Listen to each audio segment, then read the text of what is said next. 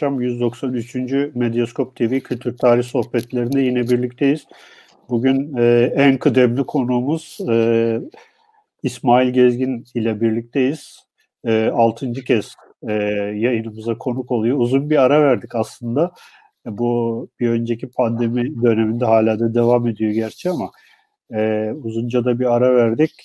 E, bu akşam e, hocanın e, Redingot kitaptan çıkmış olan Homo Narans ismi isimli e, kitabı e, üzerine bir yayın yapmak istiyoruz. Bu kitap geçenlerde ikinci baskıyı da yapmış. Hızlı bir e, giriş e, yapmış oldu. Hocam öncelikle hoş geldiniz. Hoş bulduk. Çok teşekkürler. Valla keyifli bir program olacak. Herkes heyecanla bekliyor bu programı. Baya böyle bir e, insanlar hazırlandılar falan.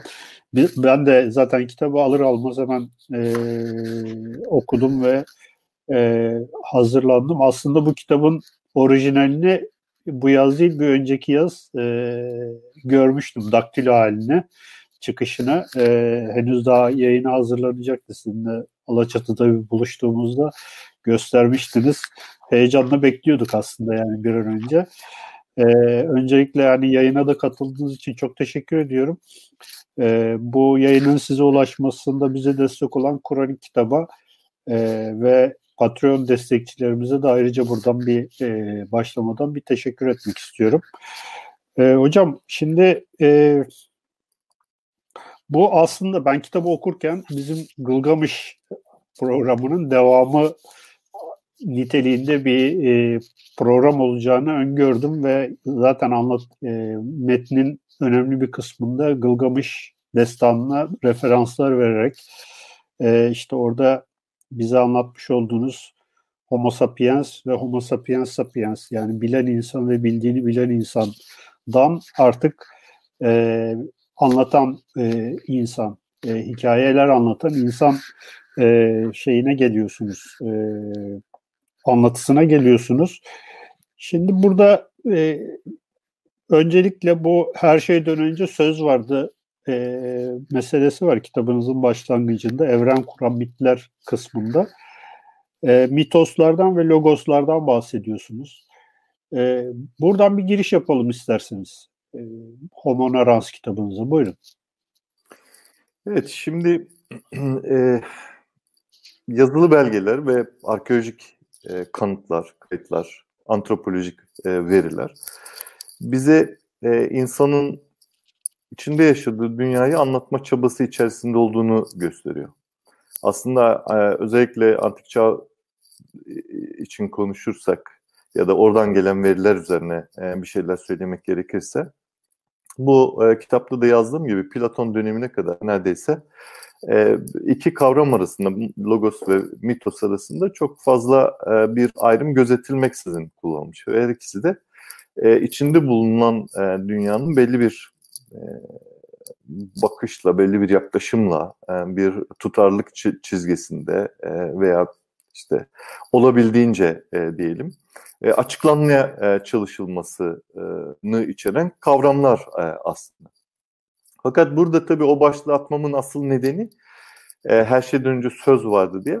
Çünkü sözden önce bir bir hayat, bir yaşam, bir varlık kavramının olmayışına bir atıftı o aslında. Yani demek istediğim şu ki e, dil dışında, e, söz dışında e, bir varlığın e, mümkünatı yoktur bir e, atıfta bulunmak için o, o başlığı atmıştım. Şimdi e, ne demek istiyorum? Şunu demek istiyorum aslında. Yani belli ki kendisini varlık dünyasına taşımak isteyen e, ve o varlık dünyası içerisinde e, kendi e, varlığını, kimliğini, e, yaşamını e, kimliklendirmek isteyen, onu yeniden inşa etmek isteyen ya da yoktan var etmek isteyen bir insan e, anlatısıyla karşı karşıyayız. Yani mitos dediğimiz şeyin aslında özü budur. Yani arkeolojik olarak aslında ele almak gerekirse e, mitolojik araştırmalara konu olan bu tür anlatıların temelde insan nedir sorusuna e, yanıt veren e, anlatılar olduğunu söylemem gerekiyor. Yani belli ki insanın kendisine dair bir kuşkusu, bir e, problemi olmuş. Kendi kimliğine dair, kendi, kendi ne olduğuna dair e, bir e, problemi olmuş ve o problemi tanımlamak için, o problemi üstesinden gelebilmek için, e, kendisini belki de ikna edebilmek için e, kendisini tanımlamaya e, çalışmış ve bunu yani binlerce yıl boyunca yapmış. Aslında arkeolojik verilerle biraz sonra uzun uzun konuşuyoruz ama arkeolojik verilerle şöyle bir baktığımız zaman aslında görüyoruz ki yani son 200-300 bin yıldır neredeyse yani çok yaklaşık kullanıyorum bu kavramları da rakamları da 200-300 bin yıldır neredeyse bu tür hikayeleri anlattığından eminiz. Öncesi de olabilir bu arada. Ama hani sözün arkeolojik kanıtını bulmak o kadar kolay olmadığı için e, öncesine dair araştırmalar e, ya da ileride yapılacak araştırmalar öncesine dair veriler de sağlayabilir. Bunu da unutmamak lazım. Yani daha esnek bir e, söylem içerisinde olmamız e, gerekiyor bu tür tarihlerden söz ederken.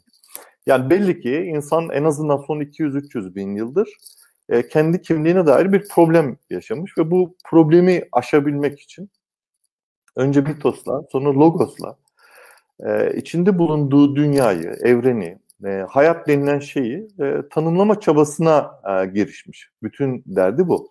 Ve bu külliyata baktığımız zaman dünyanın hangi coğrafyasında olursa olsun aslında, hangi kültüründe olursa olsun, yani gelişmiş, az gelişmiş, e, uzak ülkeler, e, avcı toplayıcılar vesaire hiç fark etmez aslında. E, hepsinde e, kendisini tanımlayan bu tür e, öyküler, bu tür mitler, anlatılar e, bulmak mümkün. Anlatmış bunları.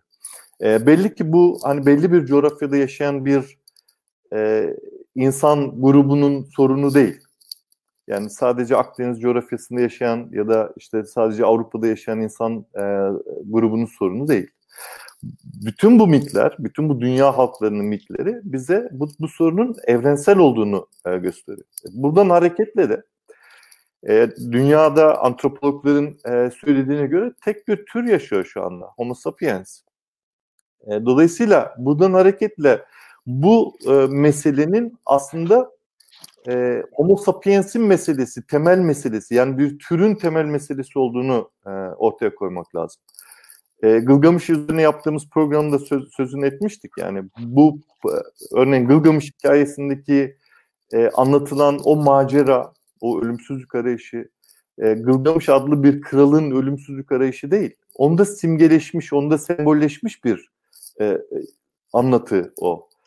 Oysa ki e, hikayenin e, bütünlüğüne e, baktığımızda biraz böyle söylem çözümlemesiyle e, ele aldığımızda görüyoruz ki aslında mitler toplumların ortak ürünleri.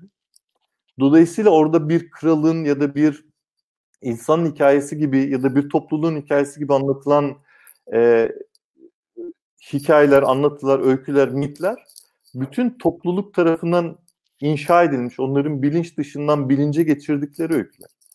Bu anlamda baktığımız zaman aslında şunu net olarak söyleyebiliyoruz. Belli bir dönemde belli ki insan dediğimiz Homo sapiens e, belki daha öncesi de e, var. Onu da e, yine bir kere daha vurgulayayım. İnsan dediğimiz şeyin kendi kimliğine dair sorular oluşmuş, sorunları oluşmuş. Bu soruları üstesinden gelebilmek için, bu soruları aşabilmek için hikayeler anlatmaya başlamış. Kendine dair, evrene dair. E, o yüzden ilk bölümün e, ismini ben e, evren kuran mitler e, olarak koydum. Çünkü insan kendisini tanımlayabilmek için içine düştüğü o kimlik buhranından kurtulabilmek amacıyla kendisini tanımlayabilmek için kendisiyle beraber var olan çevresindeki her şeyi tanımlaması gerekiyor. E, o yüzden de bu e, kendi dışındaki varlıkların da, evrenin, dünyanın, yaşamın, diğer canlıların da bu süreç içerisinde insanın diliyle yeniden kimlik kazandığını e, söylemek mümkün. E, ne olmuş olabilir e, ya da nasıl bir e, problem yaşamış olabilir? Bunu belki bir adım sonraya bırakmakta e, fayda var ama şimdi şöyle bir başlangıç yapalım.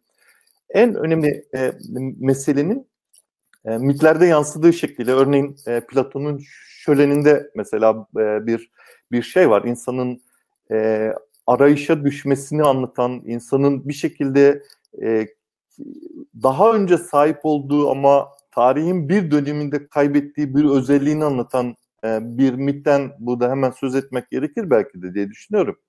O da e, Platon'un şö şöleninde biliyorsunuz e, Aristofanes'te bir mit anlatırır.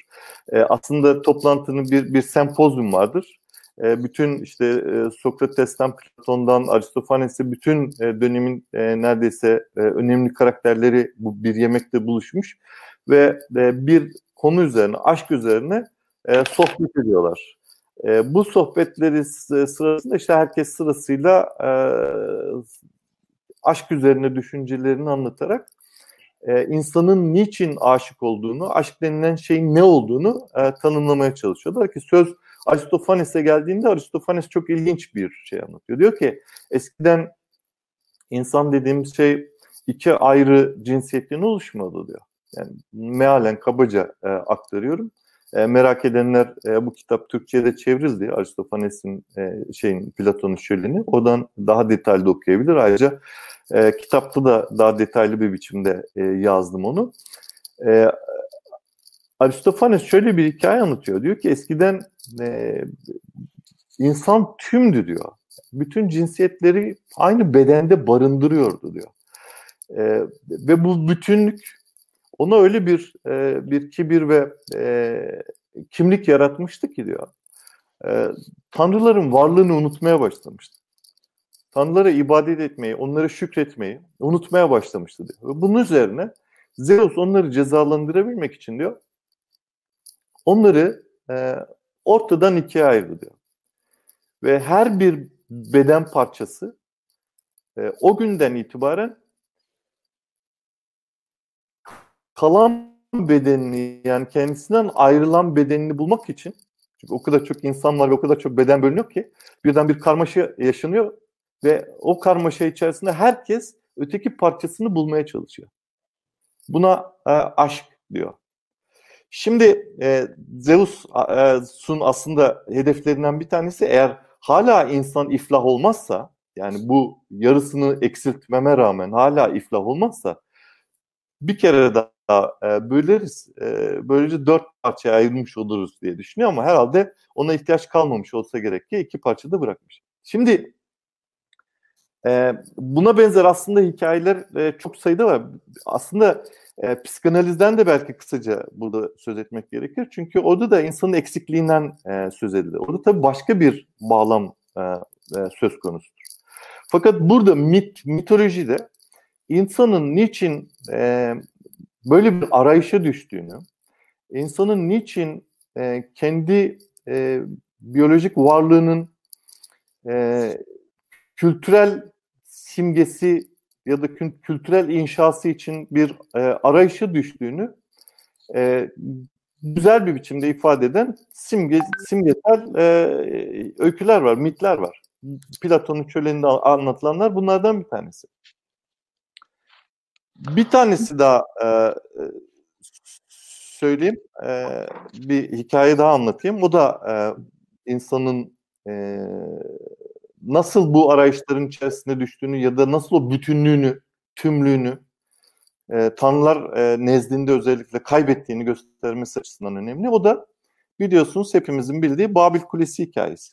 Orada da insanlar bir araya geliyorlar e, Tanrı'yı e, tahtından indirebilmek için e, bir kule yapma e, arzusu içerisine giriyorlar. E, yukarıda ta, ta, tabii ki tanrılar gülüyor onların haline ama kule hızla yükselmeye başlayınca çünkü o zamana kadar insan dediğimiz tür tek bir dil kullanıyor, lisan kullanıyor. Herkes birbirini anlayabiliyor. Ve o andan itibaren e, e, o birlikte olmanın verdiği güçle yaptıkları kule hızla yükselmeye başlayınca e, ilah gökyüzünde bunların bu birliğini bozabilmek için dillerini değiştiriyor. Her biri başka bir dil konuşmaya başlıyor ve o andan itibaren insanlar arasındaki bütünlük e, gidiyor, bütünlük e, kayboluyor. Yani insanın e, belli bir tarihe kadar neredeyse kendisini tanrısal olarak e, yücelttiği ya da tanrısal tanrısal gibi kimseye ihtiyaç duymayan e, bir yaşam biçimi içerisindeyken e, tam da aslında tanımlayamadığımız ve ne olduğunu bilmediğimiz bir olayla e, beraber belli ki bu tamlığını, bütünlüğünü yitiriyor. Ve o andan itibaren insan o eksikliğini tamamlamak arzusu içerisine düşüyor. Ve buradaki en temel problemimiz ya da en temel etkenimiz de dil. Yani insan konuşmaya başladığı andan itibaren insan hep konuşan bir canlı e, gibi düşünülse de aslında insanın başlangıçta kullandığı arkaik bir dil yani bütün doğanın e, birbirini anladığı e, seslerden oluşan e, bir dil iken e, belli bir e, süre sonra insanın bizim kullandığımız e, lisan anlamındaki dili e, keşfetmeye başlaması ya da onu geliştirmeye başlaması diyelim, onu de, e, değiştirip dönüştürmeye başlaması onun yabancılaşmasına ve o tanrısal bütünlüğünün yitir, yitirmesine e, neden olmuş. Ve o andan itibaren o bitir, bitirdiği, yitirdiği bütünlüğü e, yeniden dilde kurma gailesine girişmiş, çabasına girişmiş. Bu andan itibaren yaşamak neredeyse insan için kendi varlığını, kendi kimliğini yeniden inşa etmek olmuş. Onun için de bol bol durmadan mitleri anlatmış. Kendisinin kim olduğunu kendisi bile ikna e, olabilmesi için. Hocam burada bu Babil Kulesi mevzusu üzerinden e, ortak bir dil var iken e, Babil Kulesi sonrasında e, dillerin e, bir ayraç olarak yani normalde biz dili ne olarak düşünüyoruz? Toplumları bir arada tutan bir unsur olarak düşünürken aslında Babil öncesi ve sonrası yani bu e, Tevrat'ta geçen o hikaye istinaden söylüyorum. Aslında dil bu anlamda bir e, ayraç değil mi? Yani bizi bir arada tutmuyor aslında. Diğer farklı e, kültürlerle aramızda aramızda bir şey e, engel yani bu aslında hani ilk e, şey dediniz ya siz yine bu bağlamda düşünüyorum da tek bir tür var Homo sapiens ama tek bir dil yok. Yani bu çok böyle ilginç bir şey olacak. Yani bu e, geçenlerde bu Beril'in sorusu olsun. E, şöyle e, eski Mısır'la ilgili bir kitap aldım. Çıkartmalı kitap falan. Ya orada hieroglifler falan da var. Onlara bakıp ediyorken işte hierogliflerle yazıyorlar ediyorlar. En sonunda sorduğu şey şu oldu. Niye bu kadar çok dil var? Yani onlar konuşuyor, İngilizce var diyor, İspanyolca var diyor. Ama bu aslında bizi Beril'in, bu Beril'in sorusu hocam. Beril Defne'nin sorusu. Niye bu kadar çok dil var ve bu diller bizi niye bu kadar e, daha doğrusu bizi ayırıyor mu yani? Birbirimizden ayırıyor mu aslında bütünleştirmesi gerekirken? Bu bağlamda e, Evet. Şimdi dil önce e, insanı doğadan ayırmış, diğer canlılardan ayırmış. On, onlarla anlaşamaz hale gelmiş. Hani Gılgamış mitinden e, a, a, hatırlarsınız Enkidu e, Şamat'la beraber olunca, oradaki e, cariye ile beraber olunca birden e, insanla e, hayvanlar arasındaki bütünlük bozulmuş. Enkidu ile hayvanlar arasındaki bütünlük bozulmuş ve birbirlerini anlamamaya e, başlamışlardı. E, dil e, gerçekten insanı e, diğer canlılardan ayıran bir unsur olmuş önce. Sonrasında ise e, insanları kendi içerisinde e, ayıran unsurlar bir unsura dönüşmüş. Şimdi e, genel anlamıyla e, sözünü edersek eğer, yani dil dediğim şeyin insanların anlaşması üzerine kurulu e, bir anlaşma sistemi, bir network sistemi olduğunu söylemek çok zor. Tam tersi insanları bir arada tutan yani bir, bir topluluğu tek bir dilden bahsediyorum ya da bir dilin linguistik e, anlamdaki dilin genel kavramından bahsediyorum. İnsanları e, aynı e, paydalarda toplayan, birlikte yaşamaya e, zorlayan bir eğitim e, aracı gibi bakmak lazım. Yani e, kişisel, öznel bir takım e, özellikleri geride bırakmamızı sağlayan e, toplumsal e, varlıklar olmamızı sağlayan en önemli unsurlardan bir tanesidir. Fakat şimdi herkesin farklı dil konuşması burada daha e, farklı bir anlama geliyor ya da daha farklı değerlendirmek gerekiyor diye düşünüyorum. Yani çünkü her bir dil aslında bir e, bir bakış, bir bir felsefe, bir e, inan, e, bir kültür, bir yaşama biçimi. E, bu haliyle e, dünya üzerindeki dillerin çok olmasının, e, çok farklı e, dillerin olmasının ve çok farklı kültürlerde farklı dillerin konuşulmasının e, bir olumlu tarafı olduğunu düşünüyorum. Yani ne kadar çok bakış açısı, ne kadar çok felsefe, ne kadar çok efendim fikir, inanç varsa dünyada dil, dil sayesinde oluyor bunlar. E, o kadar zengin ve karşılaşılan problemleri o kadar kolay çözebileceğimiz bir olanak e, dünyasına sahibiz demektir. Tek biçimli e, giderek öyle bir şeye dönüşüyor çünkü o çok dilde giderek azalıyor. Her gün birkaç dil yok oluyor ya da her yıl e, bir sürü dil yok oluyor ve e, artık herkes neredeyse aynı dili konuşmak durumunda e, kaldığı bir dünyaya geldik, bir zamana geldik. İşte bu mesela e, müthiş bir de, tehlike, insan için de müthiş bir tehlike, bir tatsızlık, bir tuzsuzluk e, da içeriyor, bir renksizlik de içeren e, bir durum. E, o yüzden e, dilin kendi içerisindeki yapısıyla e, yabancı dilin yani farklı kültürlerin farklı diller konuşmasını birbirinden ayırmak lazım. Yani dil dediğim şey aslında bizi e, toplumsala yaklaştırmayı hedefleyen, bunun için zorlayan, buna bunun için yasalar getiren ve hatta uymazsak cezalandıran bir sistem aslında. Yani biz şu anda istediğimiz her şeyi şurada söyleyemeyiz değil mi? Yani üzerimizde bir sürü otorite, bir sürü e, bizi denetleyen mekanizma, to, topluluğun oluşturduğu normatif yapılar, e, onların e, kontrol mekanizmaları bizim nasıl bir dil kullanacağımızı belirleyen unsurlar. Biz burada istediğimiz dili kullanırsak e, ya da istediğimiz şekilde at koşturursak, istediğimiz şekilde ifade edersek aslında bizi kimse dinlemeyebilir. Herkes bizi e, unfollow edip e, e, sessizliğe gömebilirler. E, dil dediğimiz şey o yüzden e, varlığın, e, öznenin, e, insan olmanın aslında toplumsal e, öznelik yolunda e, en önemli e, varlık alanı sağlayan unsurudur e, demek mümkün. O yüzden e, zaten insanın e, eksikliğini ya da insanın e, kaybettiği şeyin o eski yaşam biçimini olduğunu ve bunun dil yüzünden olduğunu da bir kere vurgulamak, e, bir kere daha vurgulamak e, lazım. Yani insan e, belli bir e, süreç sonra, dünyaya geldikten belli bir süreç sonra farklı bir dil kullanmaya başladığı andan itibaren diğer canlılarla arasına bir mesafe koymuş. E, aynen Enkidu'nun e, hayvanlarla anlaşamaması gibi. O mesafe insanın kendisini onlardan e, saymamasına neden olan bir kimlik buhranına itmiş olmalı ki insan kendisini onlardan ayrı bir yere konumlayarak e, yeniden yeniden kimliğini inşa etmeye e, çalışmış. Bunun için bunu da aslında tamamen hikayelerle ve dil yoluyla yapmış. Hatta e, daha ileride söyleyecektim ama şimdi söyleyeyim.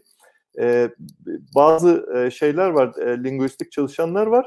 Dilin icadının ya da e, işte buluş, bulunuşunun asıl sebebinin insanın kendisini tanımlamak olduğunu söylüyor. Yani mit anlatmak olduğunu söylüyor. Yani mit anlatmak amacıyla insan dilini geliştirdi diyor. Hakikaten dünya dillerine baktığımız zaman aslında kültürel anlamda bat, batıcı bir bakışla e, toplumları belli hiyerarşilerle e, sınıflandırıyoruz ya gez, gelişmiş, az gelişmiş, gelişmemiş, avcı toplayıcı vesaire falan diye. Sanki e, bazıları daha ilkel bir yaşam formu içerisindeymiş gibi e, gösteriliyor bize. Fakat dillerine baktığımız zaman hangi toplumun diline bakarsak bakalım o o dillerin e, diğerlerinden daha primitif, daha e, basit e, bir yapıya sahip olduğunu söylemek çok zor.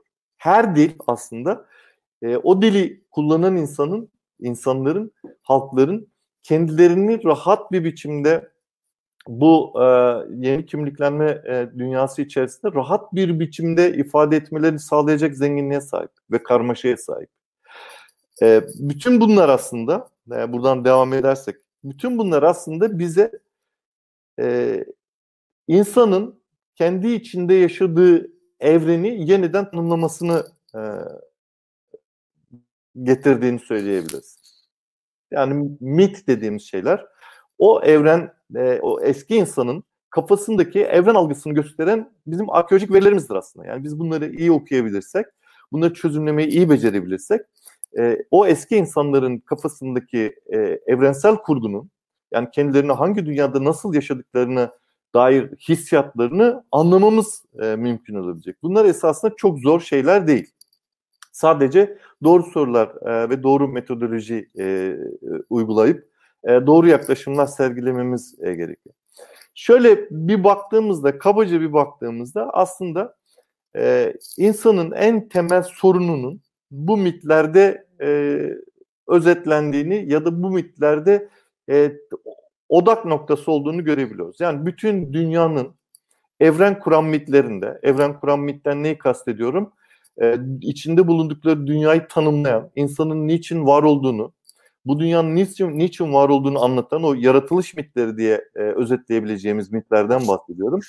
Bütün e, temel e, mitlerde, yaratılış mitlerinde ortak sorun insanın ölümlü olmasıdır. Yani belli ki biraz önce söylediğimiz gibi Homo sapiens'in temel meselesi aslında yine Homo sapiens'in dili yoluyla bu mitlere yansımış.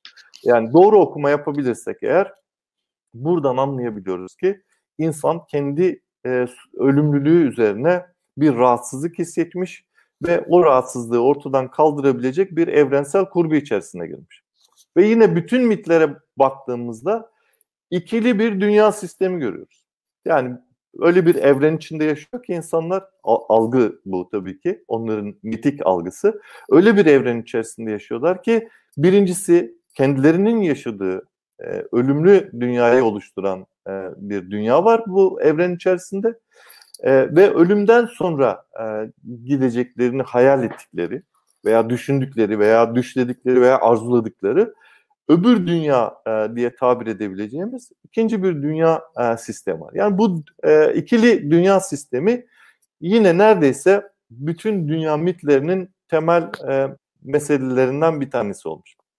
Yani belli ki insan bu dünya içerisinde bir gün göçüp gideceğini, yaşamının sona ereceğini e, pek sindirememiş e, olsa gerek ki e, kendisine bir dünya inşa etmiş. O dünya ölümden sonra bile olsa o dünya ona dünyadaki hayalini kurduğu o ölümsüz e, yaşamı e, vaat ediyor ve bir gün oraya gidiyor. Ona gideceğini hayal ediyor.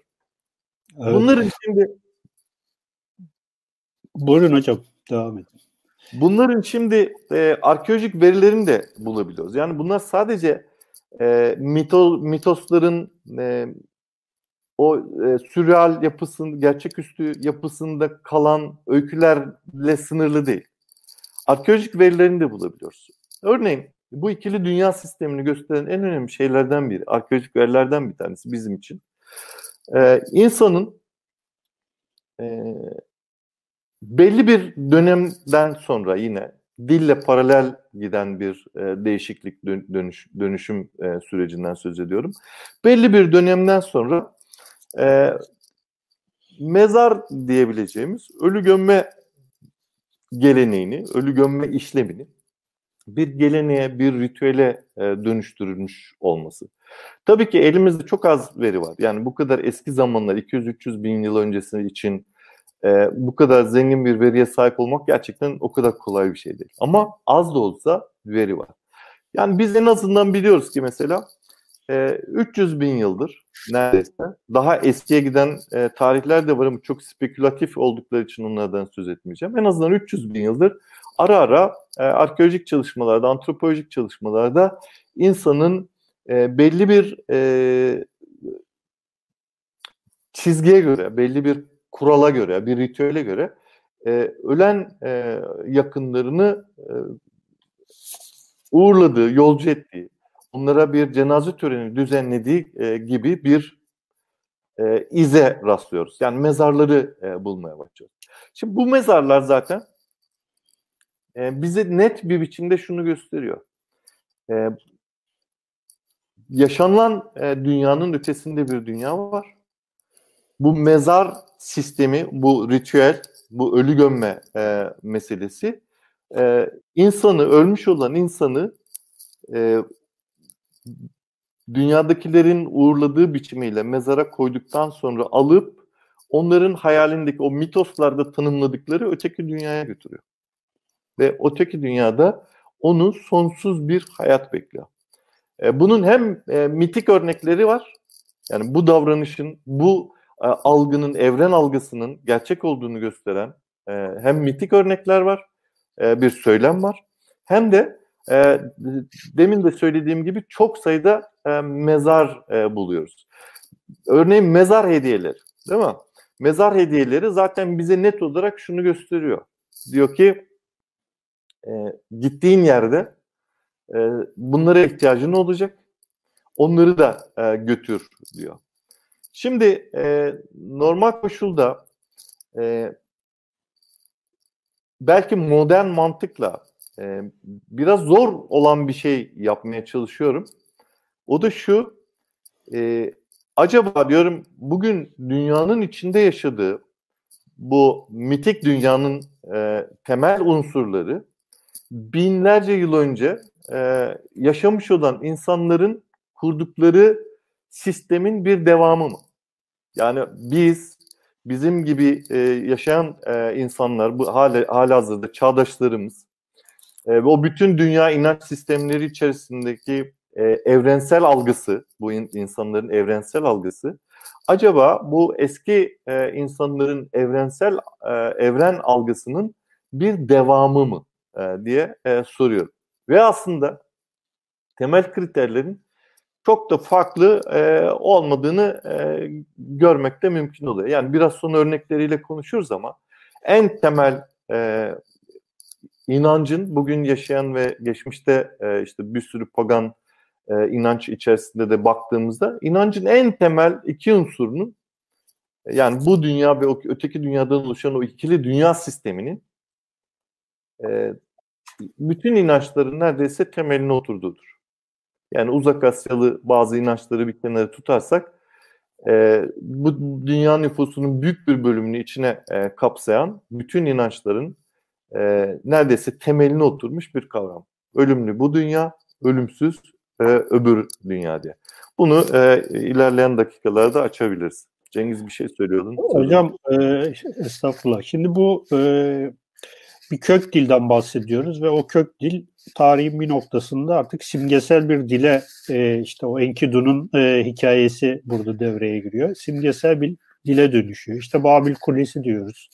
Dillerin ayrılması ve ölüm karşısında insanların mitoli, mitos ürettikçe dilin karmaşıklaşması yani giderek kavramsal bir e, yani lisan anlamında bir dil ölüm karşısındaki bir e, yeni bir dünya kurma daha kavramsal, daha karmaşık, giderek de karmaşıklaşan bir dünya kurma. Şimdi ama sadece bununla sınırlı değil. mitolojiyle sınırlı değil dilin gelişimi. Siz kitabınızda alet yapımı ve e, yemek pişirmek gibi kırılma noktalarından da bahsetmişsiniz. Yani her alet yaptığında yeni bir e, yaptığı işe yeni bir kavram üretmek. Bu kırılma noktalarını bir sormak istiyorum size. Bu kitabınızda önemli bir şey dilin gelişimi açısından. E, yani ben sözünüzü bölmemek için birkaç şey yani vurgulayarak geçmek istiyorum. Çok çünkü not aldım. E, bir yerde de diyorsunuz ki insan bildiğini unutmaya çalışır. İşte bu nisyan durumu. E, buna da bir değinelim. E, bir de e, Homo sapiens'in trajedisi bitmek bilmez bir mana arayışıdır. İşte bu dil meselesine tekrar burada belki bir geri döneceğiz. Yani bu dilin gelişimindeki bu kırılma noktaları neler de e, e, bundan biraz bir e, şey yapalım, bahsedelim istiyorum. Evet, şimdi insanın e, diğer canlılardan ve doğadan kendisinin yabancılaşmasına sebep olan bazı e, değişim noktaları var, kırılma noktaları var. E, bunlardan bir tanesi alet yapmak e, işte yakın zamana kadar e, Homo sapiens, e, Homo e, habilis'in alet yaptığını söylüyorduk iki buçuk milyon yıl önce. Oysa ki şimdi yeni veriler e, son birkaç yıldır e, e, hızla e, yeni örnekleriyle de e, buluşuyor. Yeni veriler bize e, Australopithecus'un neredeyse ilk e, hominid gibi gördüğümüz Australopithecus'un alet yapmaya başladığını gösteren örnekler var. O yaklaşık olarak 3-3,5 milyon yıl öncesine kadar giden e, örnekler bunlar. Şimdi bu e, bir kere alet yapmak e, temel kırılma noktalarından bir tanesi. Yani normal koşulla e, doğanın e, diğer canlılarında e, çok görülmeyen, e, görülse de e, insandaki gibi e, çok keskin e, bir kırılma göstermeyen e, bir özellik. Yani bir kere e, eylemin kendisi zaten insanı ötekilerden ayıran e, bir, bir şey. Öte yandan e, zaten dilin ortaya çıkışı konusunda da e, ilk şeylerin e, ilk e, dilsel e, kırıntıların neredeyse bu alet yapımıyla başladığını e, gösteren e, ya da onu iddia eden e, dilciler e, var. Ona gösterge devrimi de diyorlar. Yani e, belli bir e, eylemi ya da belli bir e, nesneyi bir bir sesle ifade etmek, bir sesle e, göstergeyle e, kaplamak, kapsamak e, diyebiliriz e, buna. Şimdi e, normal koşulda doğanın içerisinde arkaik dille yaşayan ki o dili aslında üç aşağı beş, beş yukarı hepimiz biliyoruz. Yani o dil hala bizim şeyimizde var, bizim yapımızda var. Gündelik hayatın içerisinde de e, kullanıyoruz. E, özellikle de çok böyle refleksif şeyler kullandığımız e, dönemlerde, alan zamanlarda, anlarda e, o dil hemen e, kendisine geliyor. Onun dışında zaten öğrendiğimiz dil bizim e, yabancı dil. Yani e, hiç kimse diliyle beraber dünyaya gelmiyor değil mi? Herkes e, dilsiz e, bir biçimde ya da o arkaik diliyle diyelim dünyaya geliyor ve sonrasında e, anne dili dediğimiz, ana dili dediğimiz şeyi e, uzunca bir süreç içerisinde öğreniyor. O dille beraber de zaten o kültürün bütün nüvelerini, bütün getirilerini, o dilin taşıdığı bütün o kültürel yapıyı, dokuyu öğreniyor. Asıl şey bu. Şimdi alet yapmak insanı zaten ötekilerden ayıran bir özellik. İkincisi alet yapmak e, hem düşünsel hem tasarlama hem de e, eylem ve sonunda bir sürü ek sesi getiriyor. Yani o doğada e, ona verilmemiş olan e, kendi alet yapmasıyla beraber ya da alet yapmayı düşünmesiyle beraber e, ortaya çıkan e, o tasarlama sürecinde ortaya çıkan yeni bir ses dünyası e, en azından o küçük kırıntılar şeklinde ya da bazı kelimeler şeklinde e, insanın hayatına girmeye başladı. Ve alet endüstrisi arttıkça yani şimdi örneğin bir balta düşünün. Yani ilk yapılan şeyleri e, taş aletleri aslında tam balta da değil ama el e, kıracakları, el yaracakları gibi bir e, şey elin içinde e, kullanılan aletlerinden. Onu düşündüğünüzde o, o bir bir taşın e, içerisinde o aletin e, potansiyelini görüp onu zihninde tasarlayan insanın e, onu o aleti, o taşı kırıp o içerisindeki taşı e, hayal ettiği taşı şekillendirmesi, bu eylemin bir parçası ve normal koşulda e, beraberinde taşıdığı, getirdiği bir sesle ifade ettiği bir şey değil. Yeni bir şey olarak hayatına giriyor. İkincisi o eylemi e, sonucunda elde ettiği, e, alete verdiği isim. O eylemi kullanmak, işte kırmak, vurmak, e, ne bileyim ezmek vesaire falan gibi şey getirdiği bakın başka e, fiiller değil mi? Onlar insanın yani dilsel e, ayrımını e, muhtemelen başlatan noktalar. Tabii ki milyonlarca yıllık bir süreçten bahsediyoruz. Yani dünden bugüne bir ayrımdan söz etmiyoruz. İlk alet yapımı dediğimiz şeyin 3.3 milyon yıl önce olduğunu e, söylüyorum, ifade ediyorum. Yani bu dil dediğimiz yapı 3.3 milyon yıl öncesinden başlayarak insanın zihninde, dilinde, e, hayatında e, şekillenmiş ve bugüne kadar e, gelmiş bir e, yapı olduğunu, bir enstrüman olduğunu e, söylemek istiyorum. İkincisi e, pişirmek ya da ateş daha doğrusu bu da önemli bir faktör. Ateşi kontrol etmesi e, ki bunun da yine e, yaklaşık olarak bir buçuk milyon yıl önce hatta iki iki buçuk milyon yıl önceye gittiğini gösteren e, şeyler var. Ateşi her zaman biliyor insan aslında ama ateşi kontrol etmesi ne anlama geliyor? Onu e, hiç yoktan yakabilmesi yani o çalı çırpıyla elin içerisinde bir sürtünme yaratarak ya da bir, birbirlerine sürterek kıvılcımlar oluşturup onu kontrol edip tekrar üretebilmesi, kontrol etmekten e, amacımız bu. Bu da e, onu e, diğer canlılardan önemli ölçüde ayıran e, özelliklerden bir tanesi. Hem yine eylemin kendisi e, bu konuda e, özel bir e, ya da insana dair bir e, eylem.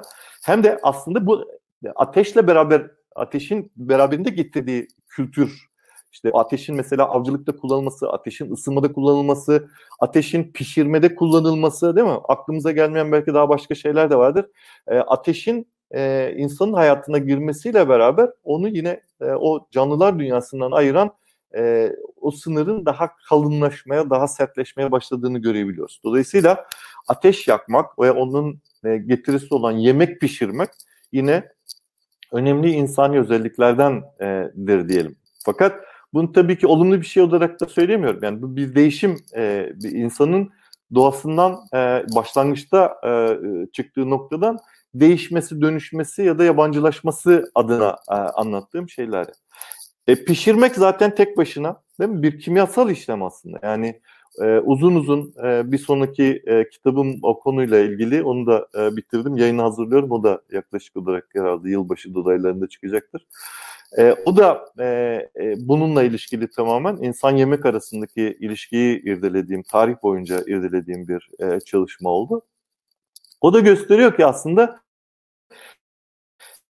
e, insan en eski insanlar dahi değiştirip dönüştürerek onu yenilebilir kılmak, onu daha hazmedilir kılmak, onu daha sağlıklı kılmak veya onun dokusunu değiştirmek e, sonuçlarını veren bir kimyasal işlemin içine düştüğünü gösteriyor. Yani bir deney gibi düşünün. Gerçekten var olan bir şeyi dönüştürüp başka bir şey haline getiriyor ve onu e, yiyor. Bunun da yine hem bedeninde yarattığı şeyler var ki e, biliyorsunuz ateş, pişirmek, et yemek, e, özellikle pişirmek üzerine e, insanın e, e, bu sayede insan olduğunu, canlılardan, diğer canlılardan ayrıldığını iddia eden e, bir şey var. Bir antropoloji akımı var. Yani hatta ana akım tamamen bunun üzerine e, kurulmuş e, durumda. O yüzden yine bunu da insanın dilsel olarak, eylem olarak e, öteki e, canlılardan kendisini ayırdığı e, şeyler olarak göstermek lazım diye düşünüyorum. Tabii ki bunlar dile de yansıyor ve bir süre sonra insanlar bulundukları e, coğrafyalarda benzer e, değişimler, gelişimler yaşadıkları için bulundukları coğrafyalarda belki de işte ufak tefek farklı e, e, şeylerle, e, isimlendirmelerle ya da seslendirmelerle dilin de farklı bir e, boyut yüklenmesi, farklı coğrafyalarda farklı e, şekle dönüşmesi için bir altyapı e, oluşturan gelişmeler e, olduğunu e, biliyoruz. Üçüncüsü de konuşmak tabii en önemli kırılma noktalarından bir tanesi. Konuşmanın kendisi.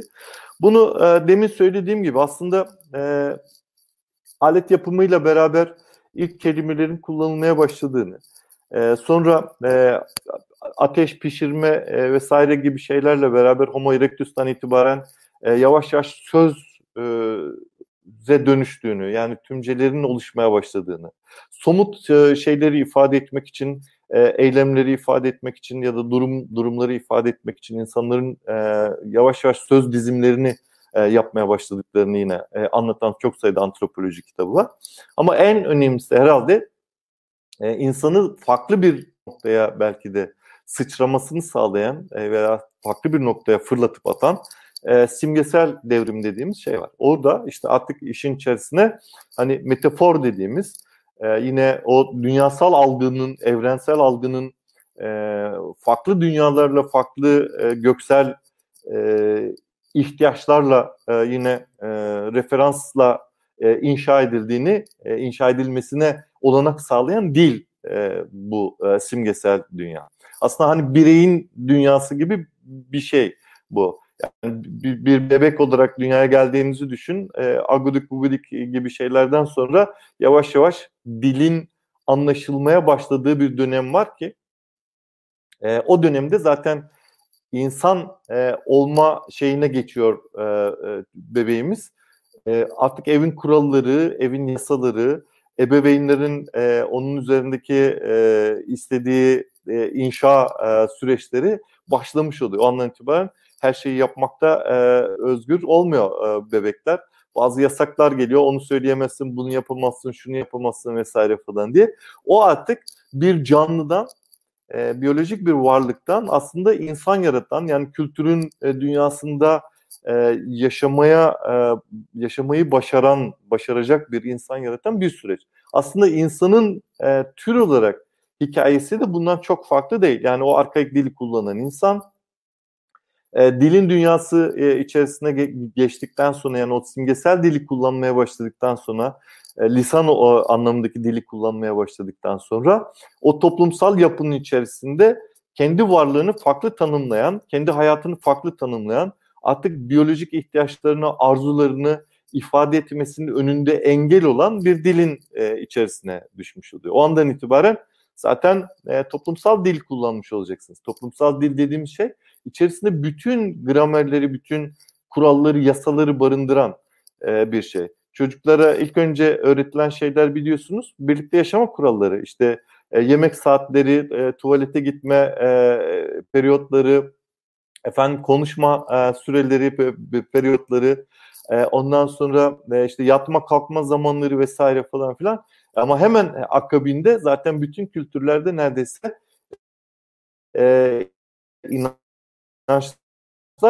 öğretilmeye başladı. Mitik şey anlatılmaya başladı değil mi? Biz ne e, dünyadayız, niçin e, e, burada yaşıyoruz, bu hayatın anlamı nedir falan gibi şeyler e, yargılanmaya başladı. O andan itibaren zaten o dilin içerisindeki e, otoriteler, e, egemen iktidar güçleri diyelim e, birden çoğalıyor. Yani insan bedeni üzerine hükmeden e, işte kültür, uygarlık, e, toplum, ahlak, e, yasa, efendim işte e, ilahi e, yasalar hepsi e, birden o beden üzerine, o yaşam üzerine e, hak iddia etmeye başladılar. O yaşamı yönlendirmeye çalışıyorlar. Hepsi bizi e, ya da o bebeği e, farklı yerlere sürüklemeye çalışıyor. Kimisi daha çok alışveriş yapsın diye uğraş, uğraşıyor. Kimisi e, ahlaklı olsun diye uğraşıyor. Kimisi e, e, şöyle giyinsin diye uğraşıyor. Kimisi efendim işte e, hayatını şöyle geçirsin, gününü, zamanını böyle planlasın, programlasın e, diye uğraşıyor. Müthiş bir aslında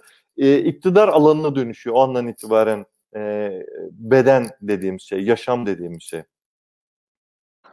Hocam aslında buradan sizin söylediğiniz yerden bırak, bıraktığınız yerden aslında devam edebilecek bir konu. Yani bu Türkçe'de işte iki tane kip var. Ee, Türkçe e, bir tanesi haber kipi, diğeri de işte emir kipi.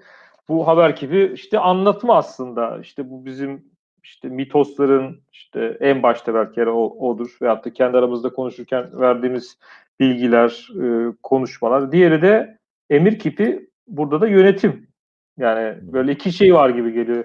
Yani burada dil ve iktidar arasındaki ilişki nasıl en, en, baş, en baş itibariyle? Ee, ve belki mitosla iktidar arasındaki ilişki. Şimdi e, insanın e, o hani biraz önce söz ettiğim logos önce söz vardı meselesine dönecek olursak insanın öncesine dair bir şey söylemek mümkün değil.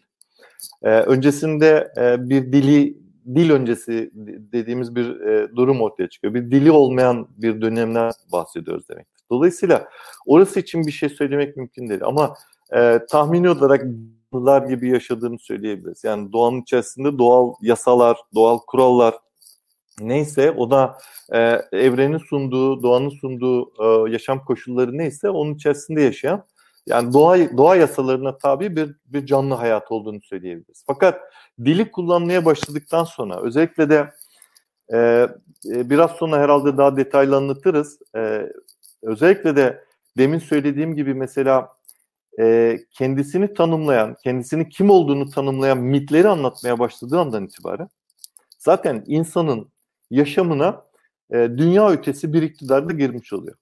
Ve bu e, dünya ötesi iktidar e, aslında dil yoluyla insanın yaşamına giriyor. E, çünkü e, o kurgu değil mi?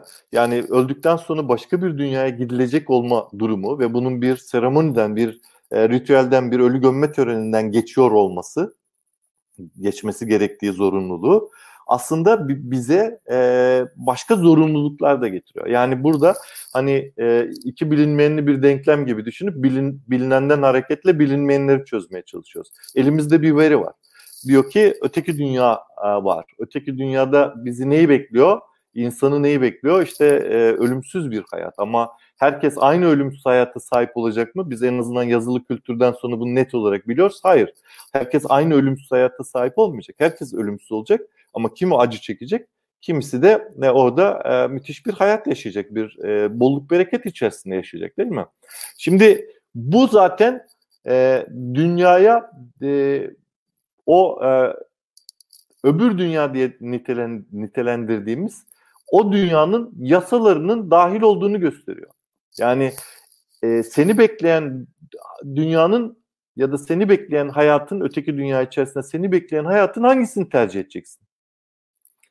E, müthiş bir zenginlik içerisinde dünyada elde edemediğin her şeyi sana vaat eden dünyada mı yaşayacaksın?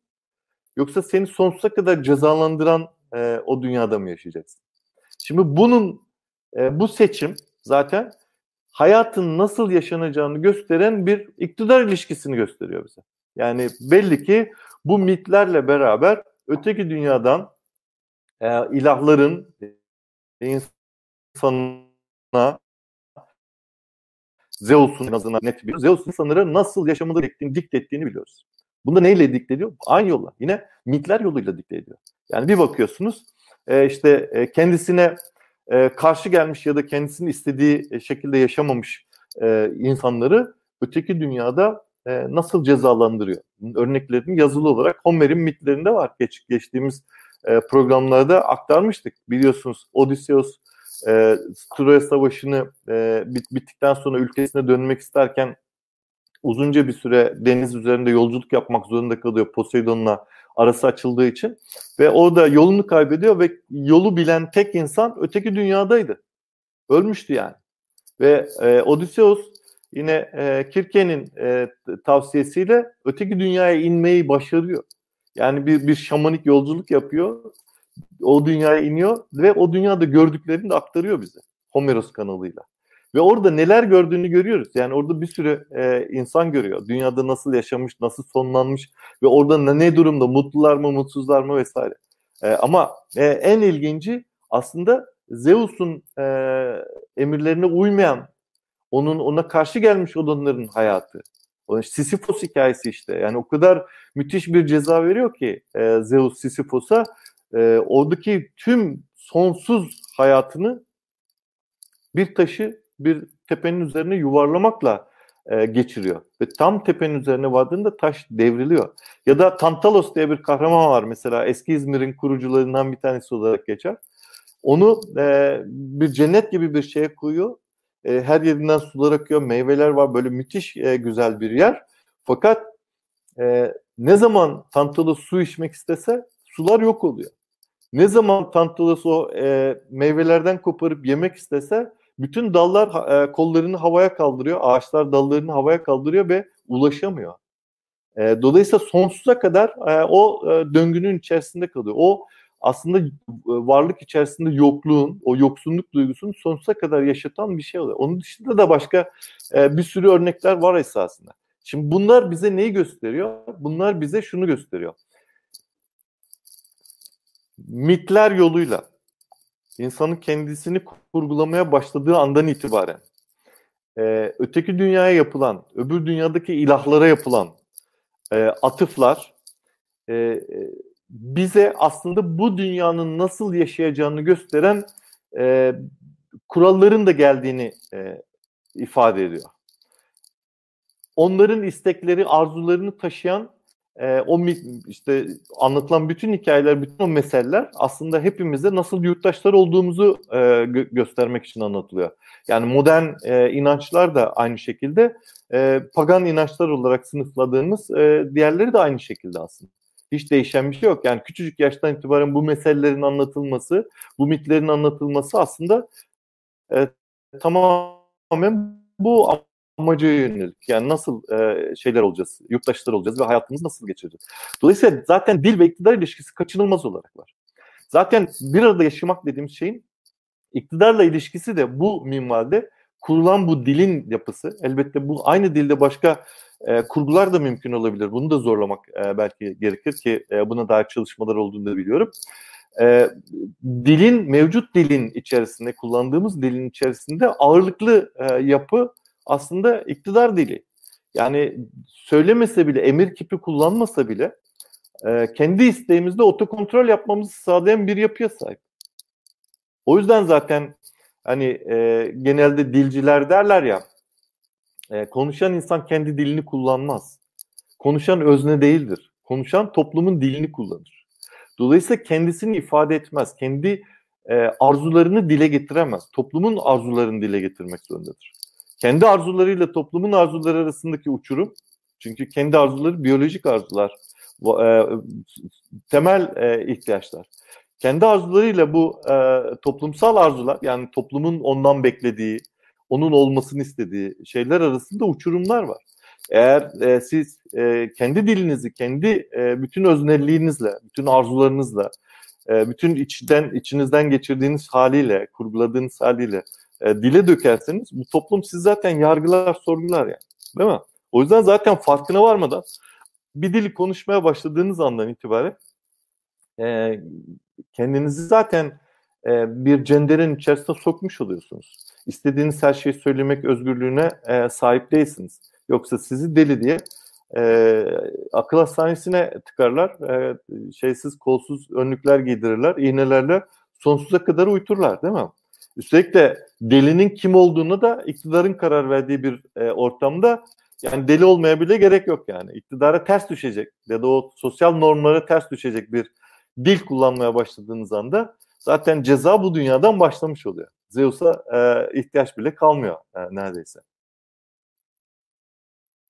Hocam e, bu e, insanın ölümden kaçışı hikayesinde sizin kitabınızda Dede Korkut'tan da bahsediyorsunuz ve onun işte atına binip o miti biraz e, aç, açalım isterseniz.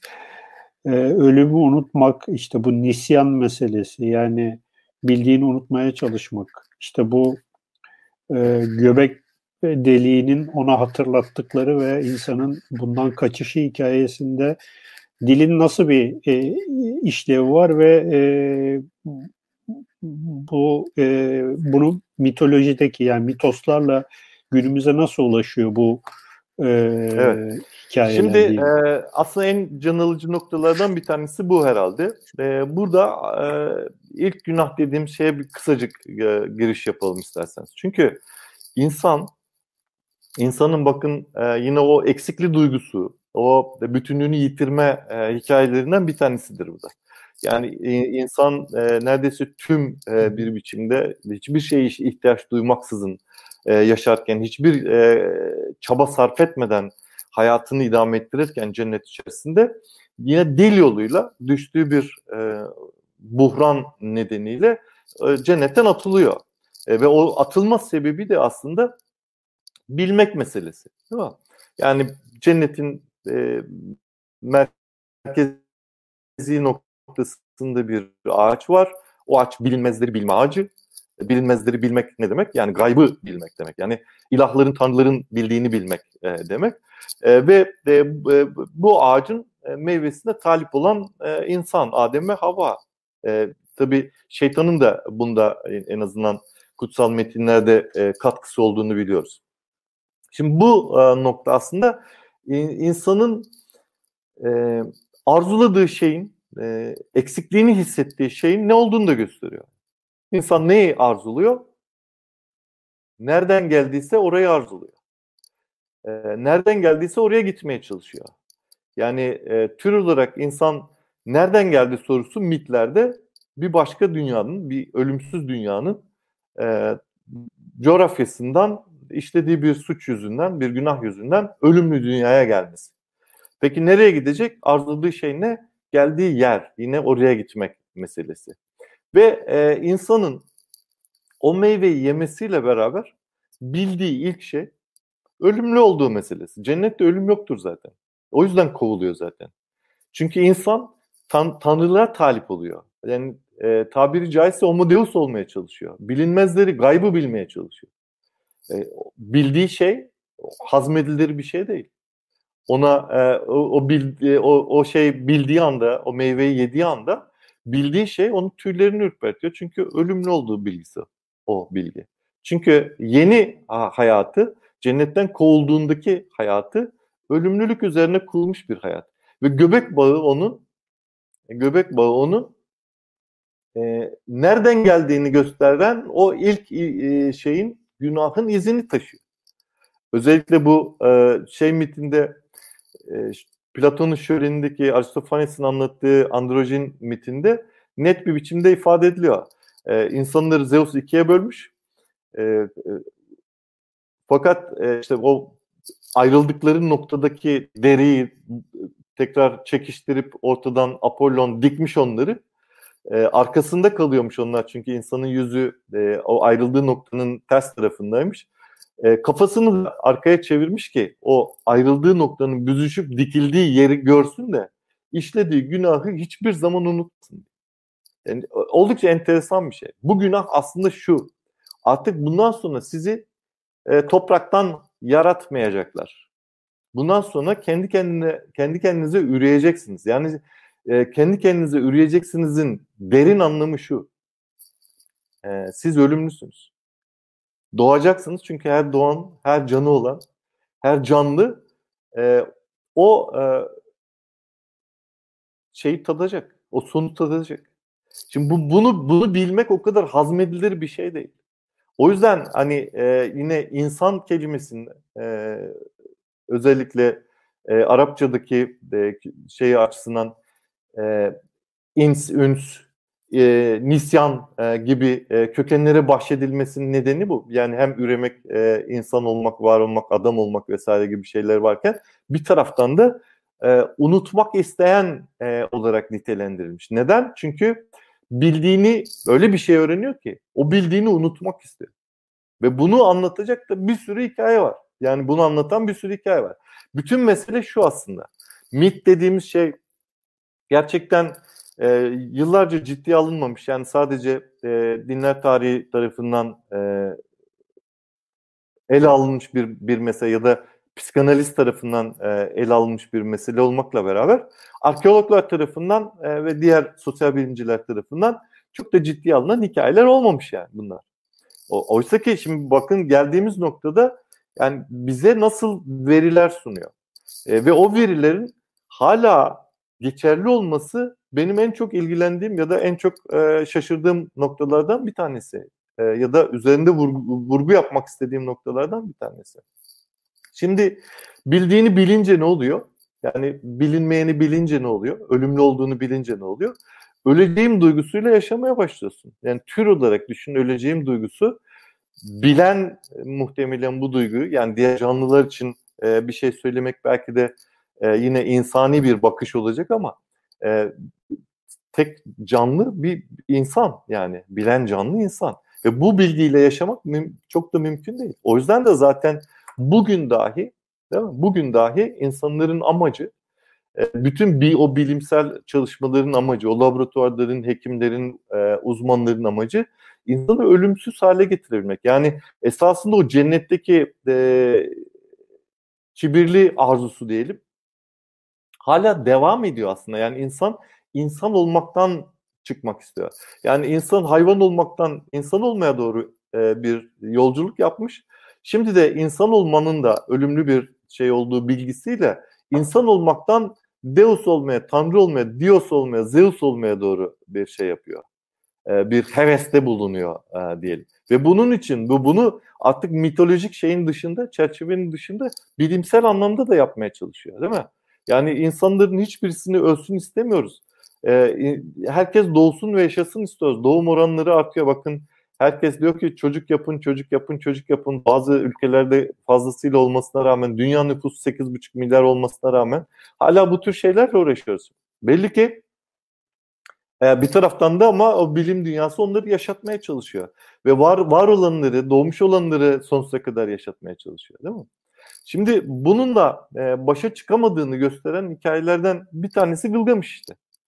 Yani Gılgamış tanrıça çocuğu. Üçte ikisi tanrıça, üçte biri ölüm ölümlü bir e, kral. E, babası e, çünkü bir insan, bir kral e, daha doğrusu. Dolayısıyla şimdi e, oradan aldığı üçte ikilik ölümsüzlükle öleceğini pek de düşünmüyor, aklına getirmiyor. Yani gençliğin verdiği şey de var herhalde. E, ve aslında Gılgamış'ın bütün devinimi de Tanrı olmak peşinde. İnsanüstü şeylere soyunuyor dikkat ederseniz. Yani normal koşullarda bir insanın, bir yöneticinin yapacağı şeylerin dışına çıkıp bir tanrının yapacağı şeyleri soyunmaya başlıyor. İşte Humbaba'yı öldürmek vesaire falan gibi. E şimdi e, bu kibir durumunu yaşarken birden en yakın arkadaşını e, kaybedince, e, Enkidu'yu kaybedince birden zaten metinde uzun uzun e, bundan söz ediyor. Birden kendi ke, ke, içsel sesiyle konuşmaya başlıyor. Diyor ki ben de mi öleceğim? Diyor ki ben de mi e, vücudum çürüyecek, kurtlar e, kaplayacak her tarafımı moraracak, ölüm beni de mi çirkinleştirecek? Ve o andan itibaren yerinde duramıyor zaten. O e, şeyle, o korkuyla, o melankolik duyguyla diyelim kendisini dünyanın dört bir tarafına e, atıyor, dolaşıyor, geziyor, çözüm aramaya çalışıyor. Ve en sonunda bir şaman gibi öteki dünyaya gitmeye karar veriyor. Ve öteki dünyaya da gidiyor yani. Ama gidiyor da ne oluyor? Orada e, ölümlü olarak kalacağını öğreniyor. Başka çaresi olmadığını öğreniyor ve tekrar geri geliyor ve bu bilgiyle yaşamının zorluğunu e, göğüslemek için kültürel işlere yöneliyor. Yani diyor ki adım kalsın, şanım, şöhretim kalsın. Hani bedenim gidebilir ama e, şanım, şöhretim kalsın diyor. Dede Korkut meselesi aynı şekilde değil mi? E, Korkut keramet sahibi bir insan yine e, Türk mitolojisinin önemli karakterlerinden bir tanesi. Ve bir hikayede e, bir hikayesinde onun e, kendi dile getirmediği sürece, kendi hatırlamadığı ve istemediği sürece ölmeyeceği yolunda e, müjde veriliyor. O da zaten bunu unutuyor. Lugatinden siliyor yani bunu. E, diyor ki bir daha hatırlamam o zaman madem bana kalmış bu. Ve gerçekten işte e, rivayetler muhtelif ama işte 300 yıl falan civarında yaşadığı düşünülüyor. E, fakat bir gün işte bir şey peşinde, av peşinde koşarken e, ona diyor ki eğer ölmezsem seni yakalayacağım.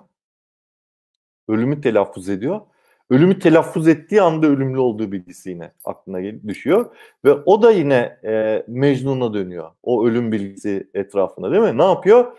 Hemen devesine atlayıp e, dünyanın dört bir tarafına ölümün onu yakalayamayacağı bir yere doğru gitmeye çalışıyor. Ama gittiği her yerde mezar kazılarıyla karşılaşıyor ve soruyor kim için kazarsınız e, bu mezarı diye. Ve her seferinde aynı cevabı arıyorlar. Diyorlar ki ya tanımıyoruz ama Korkut denilen birisi var diyorlar. Onun için kazarız diyorlar. O hiç tabii çaktırmadan hemen oradan e, yine devesine atlayıp kaçıyor. Korkut olduğunu söylemek için. Burada tabii Dede Korkut'un ismi de e, çok acayip. Yani Korkut ismi. Yani Dede Korkut'un korktuğu şeye bak. İsmine bak. Yani tam aslında bir homo sapiens hikayesi. Ve bütün mitlerde bunun yansıması. Yani yine başka bir mesela Dede Korkut hikayesinden söz edelim. Deli Dumrul biliyorsunuz ki köprü yapıp hani kuru dere üzerine geçenden 5 geçmeyenden 10 akçe alan e, Deli Dumrul. E, Azrail'e meydan okuyor biliyorsunuz. E, sonra Azrail e, buna e, görününce yani bunun canını almaya gelince ne yapacağını şaşırıyor. Ondan sonra fellik fellik dünyada onun yerine ölecek insan aramaya başlıyorlar. Azrail'le bir anlaşma yapıyor. Yani en yiğit olan, en baba yiğit olan, en ne diyeyim işte o feodal e, söylemler içerisinde en hani ataerkil e, ünvan neyse onun bile e, sahibi olan insanlar bile ölüm gördüklerinde nereye kaçacaklarını şaşırıyorlar. Değil mi? Yani bu, bu bilgiyle yaşamak mümkün değil. O zaman işte ne yapıyorlar? Yavaş yavaş hayatta kendilerini e, oyalayacak işlere, kültür üretimine falan başlıyorlar yani. Evet. Bilgin Saydam'la bu Dede Korkut'la ilgili çok güzel bir yayınımız olmuştu hocam. Hatırlatalım onu da izleyenlere. Ben soruyu Ozan'a bırakayım. Evet. Se mikrofonun kapalı o zaman. Ses gitmesin diye mikrofonu kapattım. şimdi bir yandan da bunu ölümsüzlük öl, yani insanın korktuğu şey ölümsüzlük. pardon ölüm dil de diğer bir tarafıyla da insan ölümsüzlük sağlıyor aslında. İnsana ve e, insan onunla o sürekliliği e, aktarımı, nesiller boyu aktarımı. Yani bu, bu, bu açıdan da değerlendirir misiniz hocam? Bu ölümsüzlük anlamında dil. E, evet bu da enteresan bir aslında e, bir paradoks mu var diyelim. Nasıl isimlendiririz bilmiyorum ama e, tuhaf bir şey var. E, belki de e, yaşam dediğimiz şeyin e, bir bedenden e, kültürel bir enstrümanı doğru aktarımından söz ediyoruz gibi sanki. Yani bir taraftan e, ölümden kaçıyorum, bir taraftan da dilin ölümsüzlüğüne e, diyelim kendisini e, yaslamaya çalışıyor ya da onun, onun sayesinde kurtulmaya çalışıyor ya da belki de bu sayede e, ölümlü olma duygusunu e, hafifletmeye çalışıyor.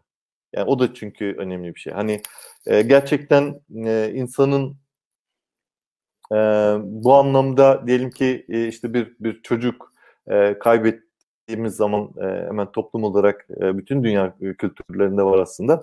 Hemen diyoruz ki Tanrılar onu daha çok seviyor. Tanrı onu daha çok seviyor. O yüzden e, yanına aldı vesaire. Yani onun cennete gidiyor olması, onun dilde dahi olsa bir yere gidiyor olması e, kalanların aslında içini rahatlatan bir şey. Onun iyi olduğunu, iyi bir yere gittiğini e, bilmek ve onun o hissiyatını e, taşımak açısından. Fakat bu da e, daha e, tuhaf bir şey var ve bu giderek e, makası açmaya da başladı. E, dil yoluyla insanın bu e, kültürel e, özne olma çabası yani toplumsal bir varlık olma çabası e, giderek yaşamını bedenden alıp e, dilin üzerine yüklemeye başladı. Bir kimliğin üzerine yüklemeye başladı. Yani adeta e, bütün zamanlar içerisinde insanın en başından işte 4 milyon, 4,5 milyon yıl öncesinden itibaren baktığınız zaman o süreci daha net görmek mümkün. Hani özellikle de son işte 200-300 yıldır sanayi devriminden e, bu tarafa olan süreçte çok hızlı bir e, geçiş oldu. Son 15-20 yılda hatta bizim kişisel e, yaşamımız içerisinde bile dil bütünüyle bizi kapsayan bir şeye dönüşmeye başladı. Dil ve bu dil üzerinden oluşturduğumuz kimlik, özne olma durumu. E, bu nedir? Bu şudur. E, vaktiyle bedeniyle yaşamı deneyimle, deneyimleyen insan başka bir e, yaşamı başka bir şeye yüklemedi. Tamamen e, bedensel ihtiyaçları üzerine kuran e, insan, öyle bir yaşam deneyimleyen insan yavaş yavaş o ürettiği kültür nedeniyle e, bedensel e, devinimlerinden, bedensel deneyimlerinden yavaş yavaş vazgeçip bunu kültürel bir formata büründürmeye başladı. Yani yaşamını kültürel bir formata taşımaya başladı. E, toplum içerisinde e, uygun bir e, kimlik edinebilmek için, toplumun o normatif yapılarına e, uyum sağlamak adına kendi kişisel e, ve biyolojik özelliklerinden e, vazgeçip, kendi arzularından vazgeçip hatta e, sanki bedeni olmayan e, isimler gibi e, ve kimlikler gibi e, yaşamaya başladı insan. Özellikle de şu son işte e, 8-10 yıldır diyelim hatta 5-6 yıldır bu sosyal medya e, dediğimiz canavarın ortaya çıkmasıyla beraber daha da e, ivme kazanan ve müthiş bir uçurum e, başlayan süreç içerisinde artık şunu görebiliyoruz mesela. İnsanlar deneyimini, yaşam deneyimini yani kendilerine e, bedenlerine biçilmiş olan işte ne kadarsa 80 yıl, 90 yıl, 70 yıl neyse o yaşam deneyimini artık bedenleri üzerinden e, sarf etmemeye başladılar, yaşamamaya başladı. Yani giderek e, sosyal medya dediğimiz veya işte o toplumsal kimlik e, e, dediğimiz normatif yasalara uygun, toplumsal yasalara uygun kimlik dediğimiz şey üzerine yaşamaya başladılar. Yani insanın ihtiyaçlarının ikinci plana itildiği, kimliğinin ve toplum nezdindeki e, varlığının birinci planda e, olduğu, ön plana çıkarıldığı bir dünya yaşıyoruz. Yani şimdi mesela düşünün, bizim artık e, geldiğimiz noktada örneğin yemek yemek e, karın doyurmanın çok çok ötesinde e, bir anlam taşıyor ama e, artık neredeyse eğer e, başkasına göstermeyecekseniz, eğer sosyal medyada paylaşmayacaksanız bir yemek yemenin e, manası da kalmadı. Karın doyurmanın ötesine geçmedi. Hatta e, fotoğrafı çekilmeyecek yemeklerin özensiz olduğunu bile söyleyebilirim. Yani böyle bir araştırma var mı bilmiyorum ama fotoğrafı çekilip Instagram'da ya da sosyal medyadan paylaşılıp e, şey yapılacaksa bir sofra onun için müthiş özenildiğini. Bakın bir ihtiyaçtan, bedensel ihtiyaçtan bahsetmiyoruz. Ama eğer böyle bir gösteriye ihtiyaç duyulmuyorsa e, sıradan bir atıştırmayla peynir, zeytin, ekmek ya da yumurta, e, patates gibi, makarna gibi basit bir şeyle e, geçiştirmek e, arzusunu e, taşıyor insana. Yani bu bile gösteriyor ki e, insan dediğimiz şey gerçekten dil e, nedeniyle ve dilin tabii ki dil e, bütün o iktidari ilişkileri de kurduğu için. Çünkü dil e, to, insanı topluma bağlayan bir şey. Yani bir organ gibi düşünün. Bütün her yerimizden bağlıyor. Üstelik de bütün organlarımıza ayrı ayrı anlamlar yükleyerek bütün organlarımızla ayrı ayrı bağlıyor. Yani elimizin nasıl olması gerektiğine, tırnaklarımızın nasıl kesilmesine gerektiğine bile e, neredeyse bu toplumsal e, yapı karar veriyor değil mi? İçerisinde bulunduğumuz o e, herkesin üzerinde uzlaştığı göstergeler karar veriyor. Bu da dil yol, yoluyla oluyor. E, öyle olunca da hani bakıyorsunuz birden gerçekten e, insan artık bırakın insan olmayı bir canlı olmanın ötesinde e, bir e, bedensiz, e, organsız bir kimliğe dönüşmeye başlıyor. Yani eğer bizi birisi e, beğenecekse sosyal medyada bu konuda e, yapamayacağımız şey yok. Canımız istemese bile ya da hiç vaktimiz olmasa bile buna vakit yaratıyoruz. Ama karnımız acıksa ya da ne bileyim dişimiz ağrısa e, doktora gitme konusunda aynı e, beceriyi ya da aynı hevesi göstermiyoruz. Çünkü bunun kimseye gösterilecek bir tarafı yok. Değil mi? O yüzden e, giderek hani e, bedensiz kimliklere dönüştüğümüzü söyleyebilirim. Bu tabii ki iktidar açısından da bir kolaylık sağlıyor.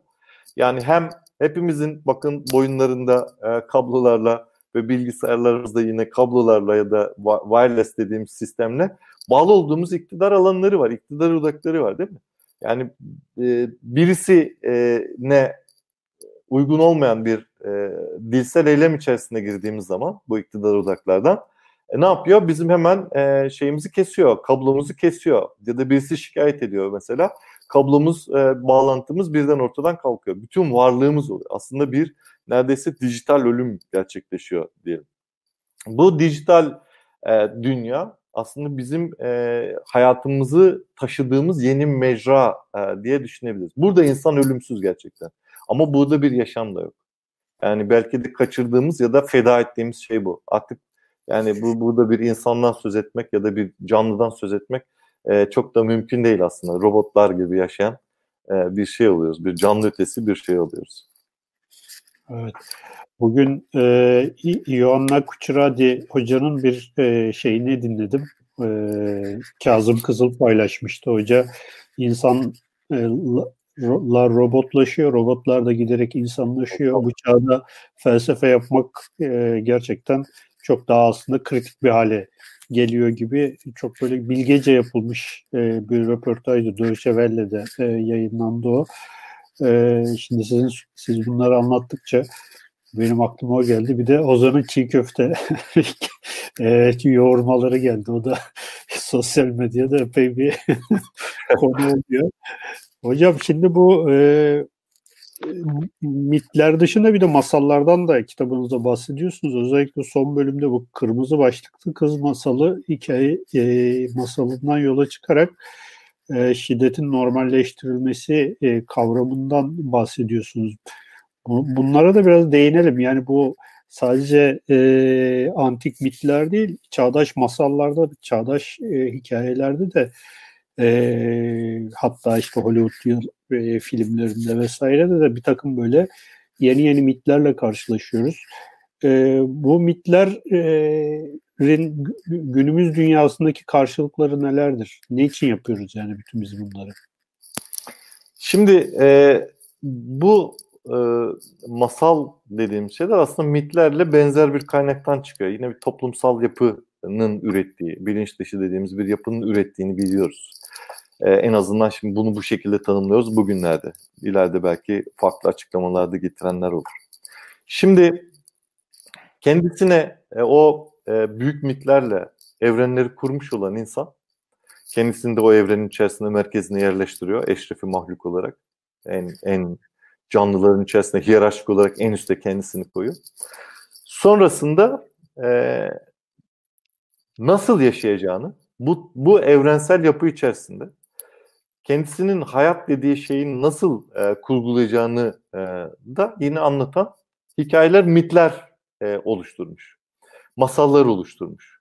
Bunları da ben kültür kuran masallar diyorum. Yani e, o evrenin içerisindeki yaşamın nasıl döneceğini, devineceğini gösteren e, hikayeler. Ve bunlar da yine bireylere anlatıldıkça yeni her yeni doğan birey bu masallar ve bu mitler, bu öyküler, hikayeler neyse e, neticesinde e, daha küçücükken bir sürü e, ileride başına gelebilecek deneyimle karşılaşıp o deneyimler e, üzerinden akıl yürütmeler ve e, yine o küçücük zihnine e, kültürün inşası e, yine mümkün oluyor.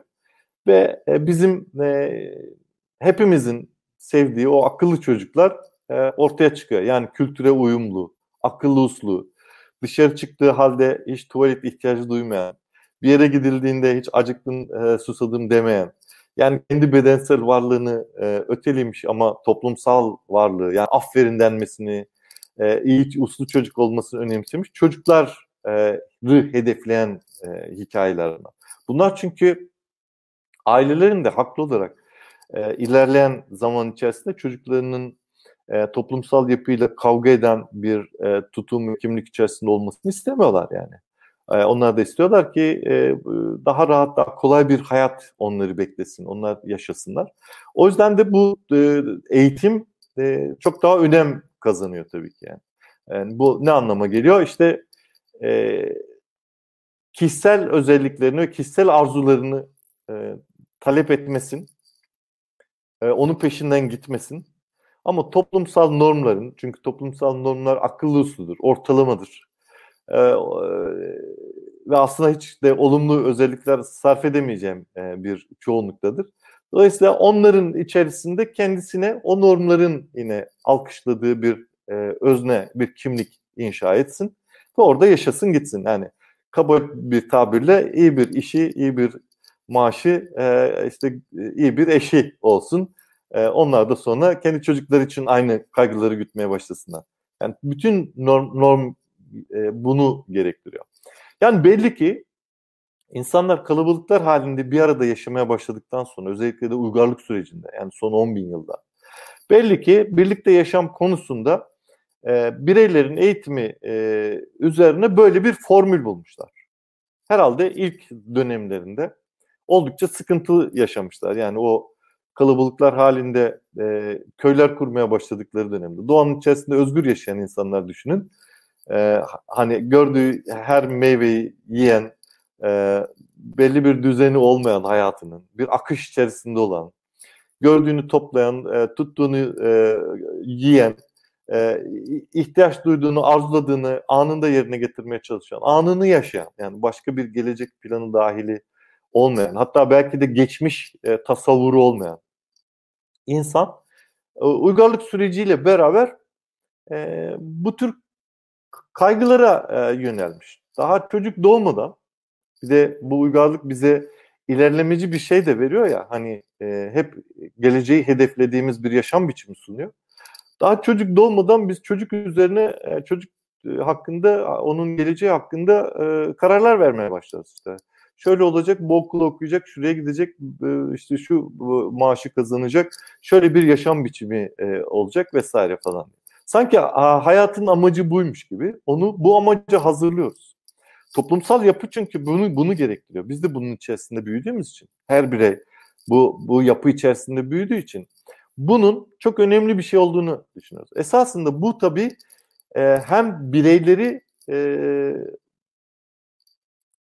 kişisel özelliklerini e, aşağı çeken, yani onların e, parlak yapılarını, dokularını, e, sivri köşelerini e, yuvarlatan, onları bir şekilde aslında e, kalabalığa karıştıran e, diyelim e, bir eğitim e, düzeni. E, bir taraftan da aslında sanki e, hayatın anlamı buymuş gibi de e, böyle hepimizi e, kurgulayıp bir bilgisayar gibi programlayıp hepimizin aynı e, deneyimleri yaşadığı sanki buna mecburmuşuz gibi değil mi? Yani okula gideriz, işte e, üniversiteye gideriz, oradan iş ediniriz, para kazanırız, evleniriz, çocuk yaparız, onun okul problemleri bilmem ne falan. Sanki böyle kurgulanmış bir yaşam. Bunun dışına çıktığında da zaten toplum seni hemen yargılamaya başlıyor. O aynı dil yoluyla. Şimdi bu sistemi aslında biz dil yoluyla kuruyoruz ama doğrudan kurmuyoruz. Yani çocuğa doğrudan e, istediğimiz şeyleri ya da kültürün istediği şeylerini anlatmıyoruz. Aslında ne anlattığımızı da bilmiyoruz. Yani bu masalları anlatırken biz ne anlattığımızı bilmiyoruz. Şurada yani, e, eğer psikanaliz falan bilen bir anne baba değilse ya da bu konuyla özel ilgilenmiş bir anne baba değilse yani sen çocuğuna anlattığın masallar ne anlama geliyor? Niye anlatıyorsun bunları? Ee, niye çocuk bu masalları istiyor ve sen de bunları anlatıyorsun diye sorsan bilebileceği çok da cevap yoktur yani. İşte kırmızı başlı kız mesela bunlardan bir tanesi de değil mi? Yani düşün çocuk e, uykusu geliyor e, yatağa yatırılacak e, masal anlatılması gerekiyor. Çocuk diyor ki bana masal anlatmazsan uyumam. E sonra e, anne gidiyor masal anlatıyor. Kırmızı başlıklı kız masalı. Şimdi tamam güzel. Şimdi uyurken çocuğa e, işte ne diyelim yoldan çıkmış e, küçük kızları kurtların yediğini anlatan bir masal. Şimdi uyurken tam bunu anlatıyorsun. Yani kabus görsün, uyumasın, rüyaları e, gecesi berbat olsun, korksun değil mi? Yalnız yatmaktan korksun falan. Bir sürü sanki altyapısı varmış gibi. Esasında çocuk da yani ne, ne dinlediğini bilmiyor tabii. Zaten yaşı gereği e, bu şey değil. Ama dilin simgesel dünyası içerisine düşmüş iki tane e, dil kullanıcısından bahsediyoruz. Birisi alıcı, birisi verici. Ve öyle bir bağlantı var ki aralarında. İkisi de ne, ne anlattığını biliyor, biri öbürü de ne dinlediğini biliyor. Ama kültürün bütün o normatif yapısı bu yapı üzerinden, bu iletişim üzerinden aktarılıyor. Müthiş bir aslında şey, e, bir eğitim e, mekanizması e, diyelim. Ve masalların cinsiyeti de var işin enteresan tarafı. Yani her masal her çocuğa anlatılmıyor. Kırmızı başlı kızın anlatıldığı şeyler genellikle kız çocukları. Çünkü kız çocuklarına bazı sorumluluklar yükleyen bir söylem içerisinde bir içerik var masalda. O içerik ne? İşte yoldan çıkmayacaksın, işte şişeyi kırmayacaksın, yabancılarla konuşmayacaksın, ormana gitmeyeceksin, kurtlar çıkabilir. Değil mi? Yani e, ve bütün sorumluluğu da e, kız çocuğuna yükleyen bir şey yani. E, o başlığı e, bütün şeyiyle taşıyacaksın. E, sana e, yüklediği e, o değerlerle taşıyacaksın değil mi? E, gitmen gereken yol belli. Ebeveynlerinin yolu, babaannenin yolu, büyükannenin yolu. Yani senden öncekiler nereden nasıl geçtiyse sen de o yoldan geçeceksin. O yoldan geçmezsen, sağa sola saparsan, tanımadığın insanlarla konuşursan e, başına geleceklere razı olacaksın. Değil mi? Bunu da öğretiyor yani. Ve eğer şansın varsa da iyi bir e, insan seni, iyi bir erkek yine burada e, müthiş de bir ataerkil yapı da var masal içerisinde. İyi bir erkek seni e, kurtaracak, e, ölümden döndürecek ve tekrar e, sosyal yapıya hayata e, kazandıracaksın. Şimdi küçücük bir çocuğa e, belli bir süre içerisinde yani uzun, uzun da anlatılabilir bu masallar gerçekten 10'lu yaşlara kadar falan anlatılabilecek masallar. E, anlattığımız masal bu masal aslında yani onun uzun vadede toplumsal e, bir şeye sahip olsun istiyoruz bir e, kimliğe sahip olsun utandıracak bir şey olmasın onu e, diye yine e, tırnak içinde e, söylüyorum. E, bir e, kişiliğe, karaktere sahip olsun. Şimdi çocuk düşünüyor. E, büyük anneye gidiyor. Şimdi evde yatan çocuktan bahsediyoruz. Kırmızı başlıklı kız değil yani. Ama her masalda o role bürünüyorsun. Bürünüyor o çocuk değil mi? kırmızı başlıklı kız rolüne bürünen çocuk düşünüyor şimdi. Büyük anneye sepet içerisinde annesinin yaptığı şeyleri götürecek. Şişeleri kırmadan gidecek. Yoldan çıkmayacak e, kurtlarla konuşmayacak ya da yabancılarla konuşmayacak. E, her aşamasını düşünüyordur emin olun. Orman, karanlık, korku dolu, içi e, işte kurtlarla dolu bir bir yer. İşte kurtlar e, çocukları yiyor falan. Böyle bir şey. Ve bununla düşünün bir birey e, bir e, cinsiyet rolü e, inşa ediliyor. E, ve sonunda da ne oluyor sonunda? E, bu toplumsal yapı e, işte öyle bir şey oluşturuyor ki öyle bir söylem oluşturuyor ki e, hangi genç e, kızımızın, kadınımızın e, başına ne gelecekse, ne geliyorsa bu toplum içerisinde, şiddet anlamında ne geliyorsa aslında sanki kendi sorumluluğuymuş e, gibi e, geliyor. Değil mi? Yani işte o minetliğe giydiği için e, otobüste tekme yiyebiliyorsun. Ya da işte ne bileyim o e, tişörtle e, gezdiği için aslında başına gelenleri hak ediyormuş e, toplumsal tepkileri veriliyor. Ve bir süre sonra zaten o masallardan itibaren seni böyle e, yetiştirmeye çalışan bir e, ataerkil sistem içerisinde olduğun için, öyle bir düzen içerisinde olduğu için bir süre sonra zaten sen de kendine çeki düzen vermek zorunda kalıyorsun yani tırnak içinde. E, hayatını e, kontrol etmek ya da hayatını otokontrol altına alıp işte belli saatlerde dışarı çıkmayacaksın, belli kıyafetleri giymeyeceksin, belli bilmem neleri yapmayacaksın. Bakın bunların hepsi dil yoluyla geliyor. Ve bir şey enjekte ediyor bize. Hatta bize bir şeyi e, tabiri caizse dikte ediyor. Bir yaşam biçimini dikte ediyor değil mi? Yani işte sen böyle yaşayacaksın çünkü böyle bir e, cinsiyet rolüne e, sahipsin. Şimdi e, e, şiddet meselesine gelince ha, bu arada şunu da söylemek lazım tabii. Yani kurdun buradaki rolünü hiç kimse tartışmıyor. Değil mi? Kurt gayet legal. Çünkü e, kız çocuğu ormana girdiyse kurdun artık yapacak bir şey yokmuş gibi. Değil mi? O artık ne yapsın yani? Öyle bir hal alıyor yani. Sanki kurdun saldırganlığı, kurdun şiddet e, eylemi, çocuk üzerine gösterdiği bu e, uyguladığı şiddet e, legalleşiyor sanki. Değil mi? Neden? Çünkü e, ormana gelmiş. Halbuki iktidari ilişkilere baktığımız zaman neden sen e, ormanı bütün çocukların özgürce koşup e, oynayabilecekleri e, bir e, güvenli hale getirmiyorsun. O kurtlar nereden yetişiyor kurtlar? O kurtlar da bu söylemin içerisinde yetişiyor mu?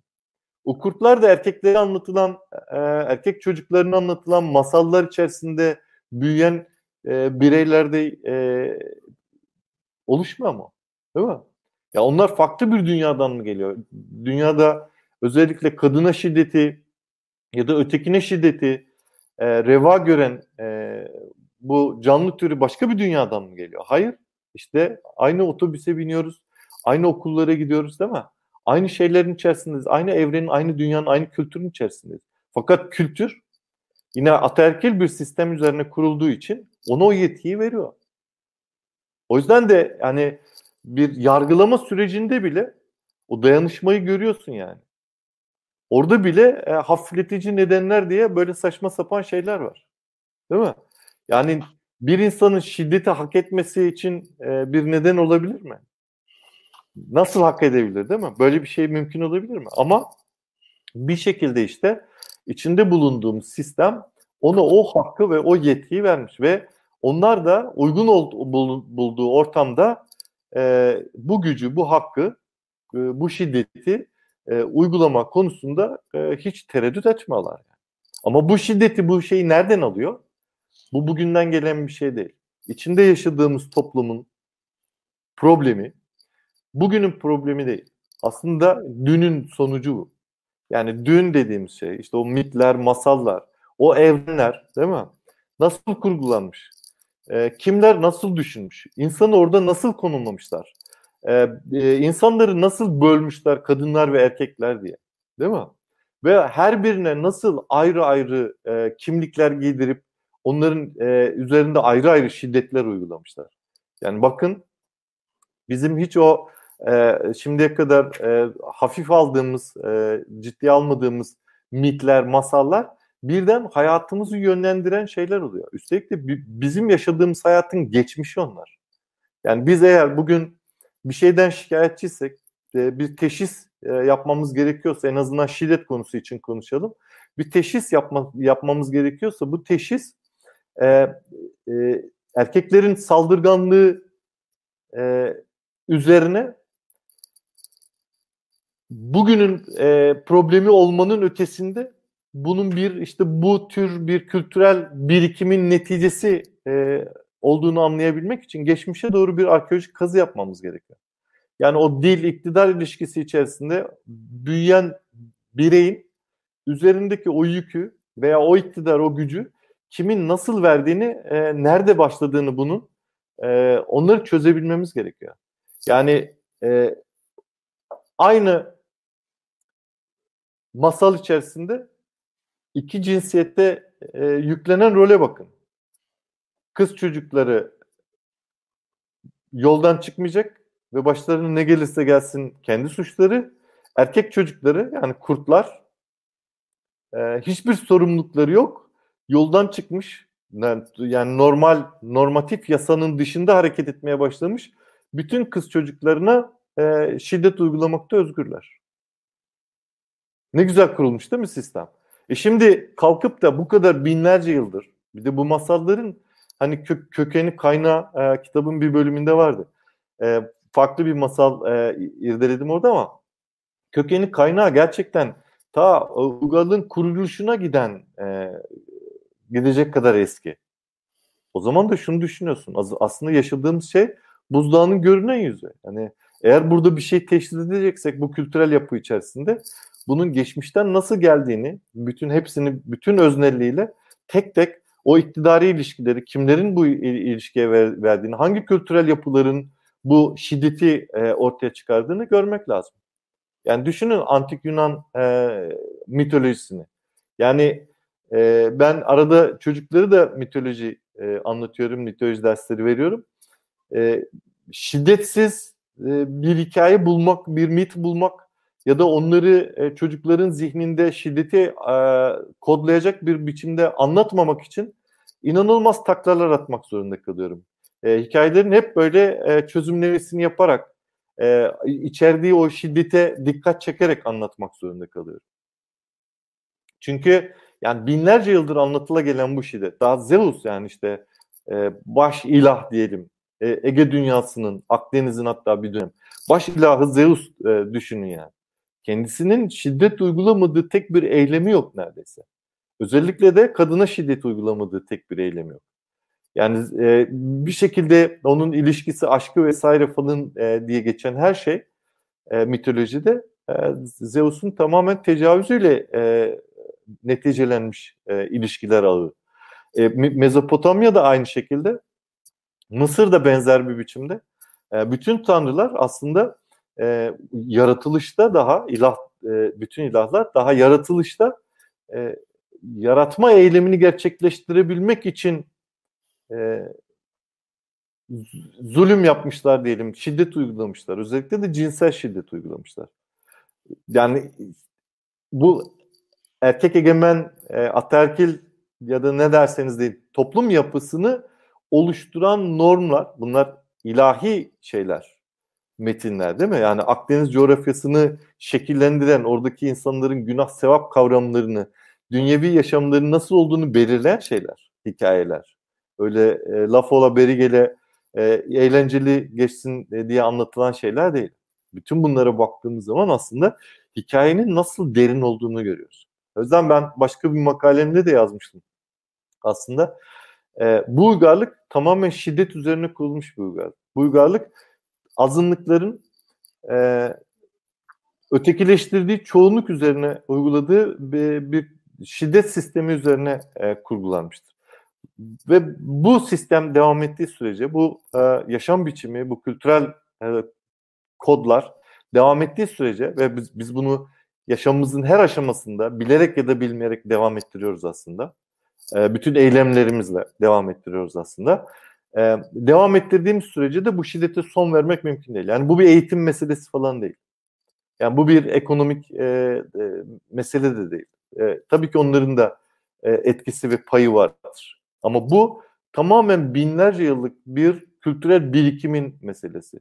Yani insan, yaşayan insan, her birey neredeyse okuduğumuz, gördüğümüz, şu sosyal medyada baktığımız, e, öğrendiğimiz her şeyle e, bir başkasının ekmeğini nasıl alabileceğimizi öğreniyoruz zaten değil mi?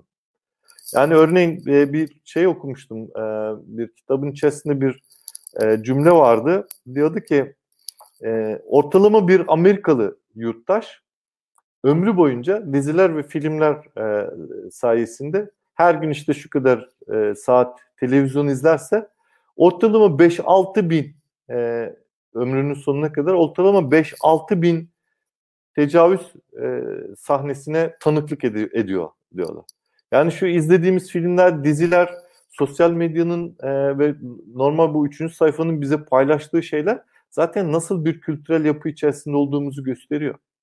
Ve biz bunlarla bir repertuar oluşturuyoruz, davranış repertuarı oluşturuyoruz değil mi? Bizim hayatta bakışımızı bunlar belirliyorlar.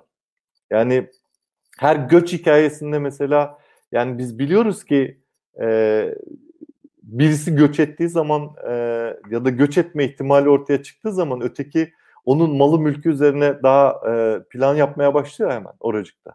Yani bütün bunlar aslında bizim repertuarımızda. Şimdi şaşırıyoruz yani İkinci Dünya Savaşı'nda falan bu kadar faşizm, e, bu kadar zulüm, bu kadar katliam nasıl yapılabilmiş falan diye. Yani hiç şüphemiz olmasın uygun koşullarda çok daha e, beteri olur. Üstelik e, öldürmenin bu kadar kolaylaştığı e, bir toplumsal yapı içerisinde çünkü silah sanayi e, giderek gelişiyor. Bu kadar e, kolaylaştığı bir yerde e, çok daha fazla kitleleri herkesin gözünün yaşına bakmadan e, öldürebileceğini e, biliyoruz biz. Bu, bu hikayelerden bunları anlamak mümkün. Yani bir sürü deney var bu konuda. E, insanların hiç yokken, hiç yoktan mesela e, gerçekten e, hiç tanımadığı insanlara e, bir, sırf e, itaat için, sırf birileri ona söyledi diye, sırf ona buyuran var diye e, öldürecek kadar e, elektrik verdiği deneyler var. Milgram deneyi diye bir deney var mesela. E, gazeteye e, şey veriyorlar, ilan veriyorlar. Konuyu biraz değiştirdik ama farkındayım ama toparlarız. İlan veriyorlar. Diyorlar ki e,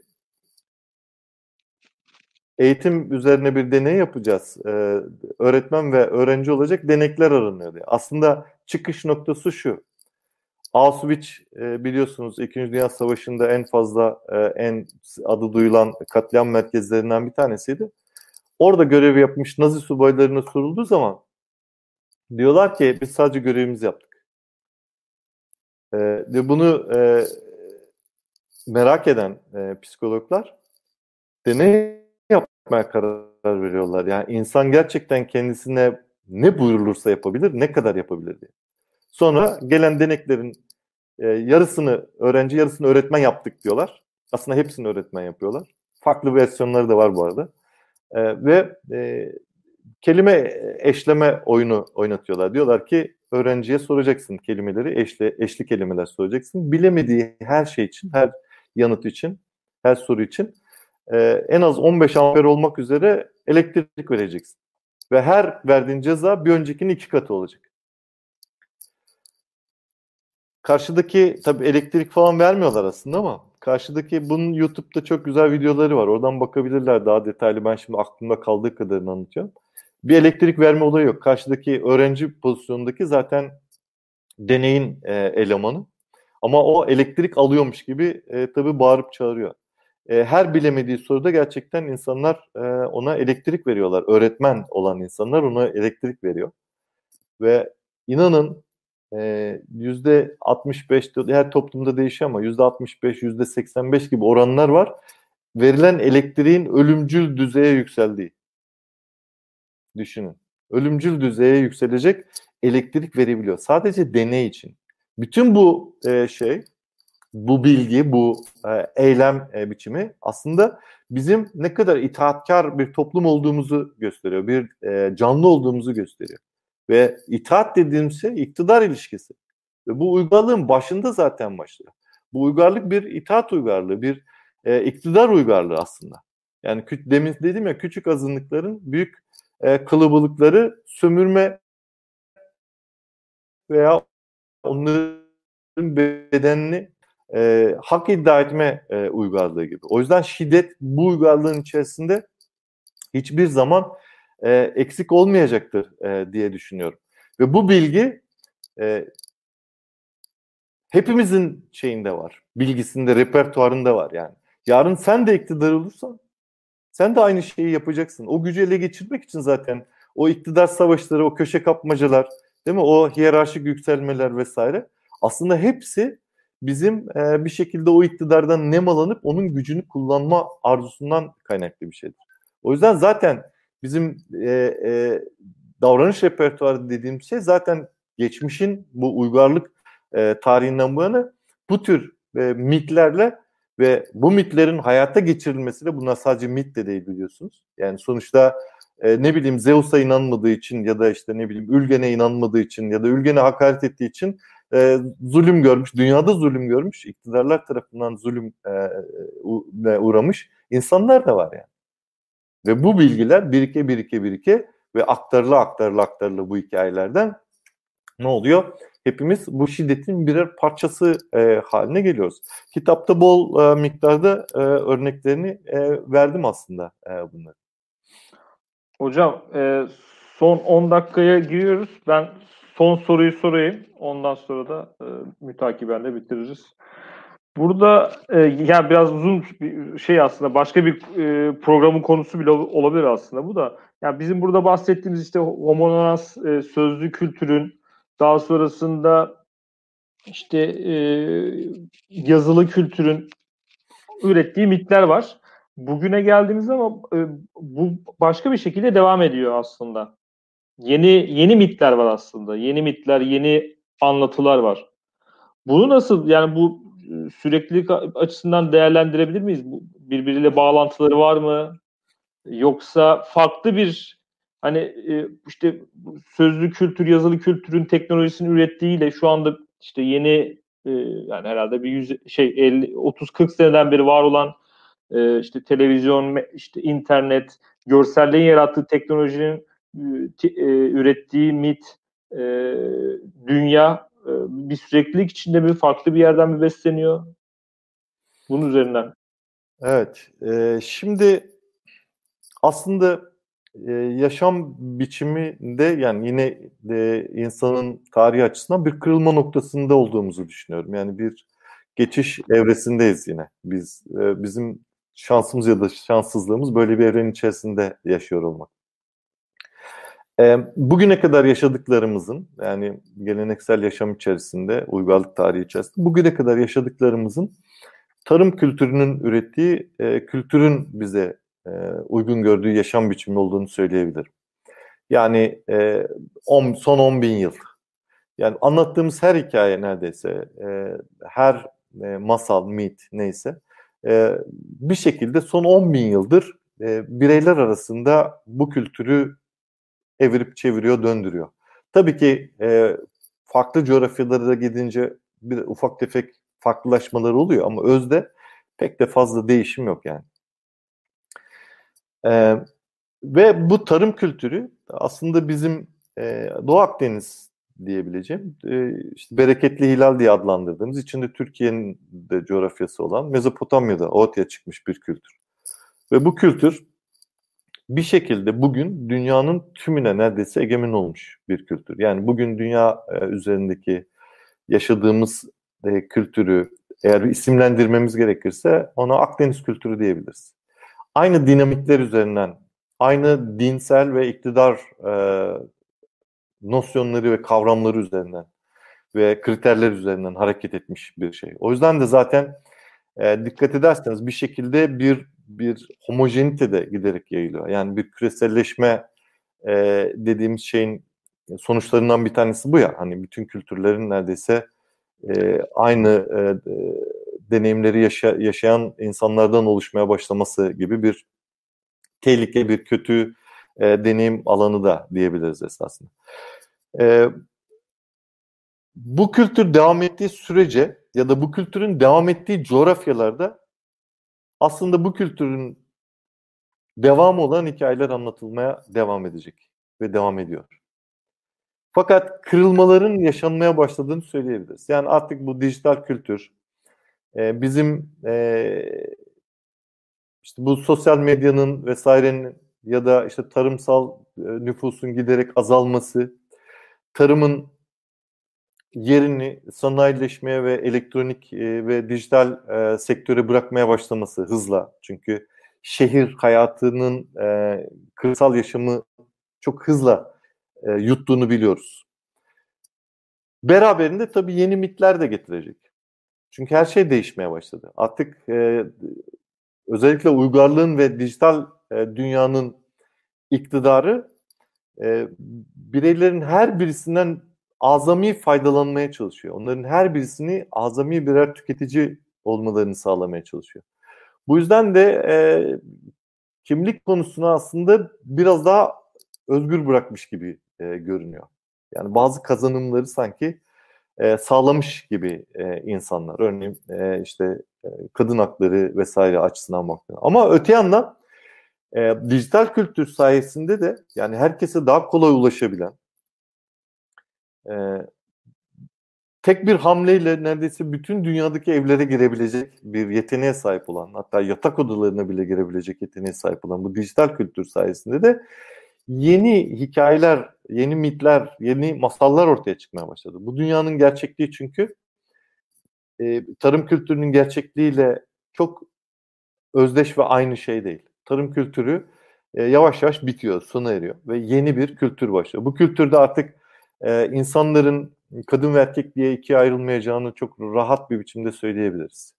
E, çok kimlik e, ya da çoklu kimlikli bedenlerin ya da e, akışkan beden e, diye tabir edebileceğimiz akışkan kimlikler, göçebe özneler ne derseniz diye tabir edebileceğimiz kimliklerin daha çoğalacağını e, öngörmek mümkün çünkü yavaş yavaş başladı e, bu tür şeyler. Tabi burada girişilen mücadelelerin e, elde ettiği sonuçların da rolü çok e, büyük.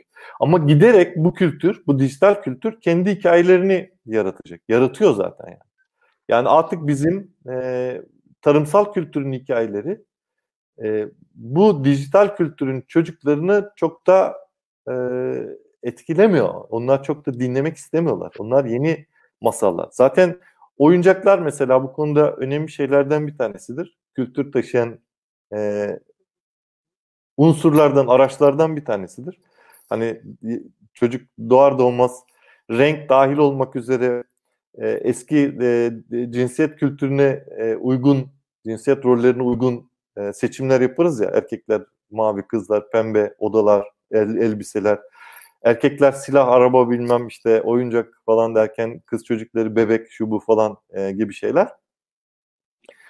E, onların tabii e, yavaş yavaş değişmeye başladığını görüyoruz. Daha e, unisex daha bütün e, herkese hitap edebilecek e, cinsiyet e, olarak ayırmayacak. Mesela şimdi tabletler e, oyuncaklar olmaya başladı. Telefonlar oyuncaklar olmaya başladı. Ya da e, gene benzer cinsiyet rollerini aslında dijital dünyada da yine e, o tabletlerde kurulan oyunlarda da görebiliyoruz. Yani bazı oyuncakların e, cinsiyetçi olduklarını ya da bazı oyunların cinsiyetçi olduklarını, bazı e, filmlerin e, çocuk animasyonlarının falan cinsiyetçi olduklarını görebiliyoruz. Ama ya ağırlıklı eğilim aslında yeni bir e, yurttaş yetiştirme e, programına sanki geçildiğini gösteriyormuş gibi geliyor. Yani daha tüketici, daha kolay yönetilebilir. Bedeninden daha çok vazgeçmiş aslında.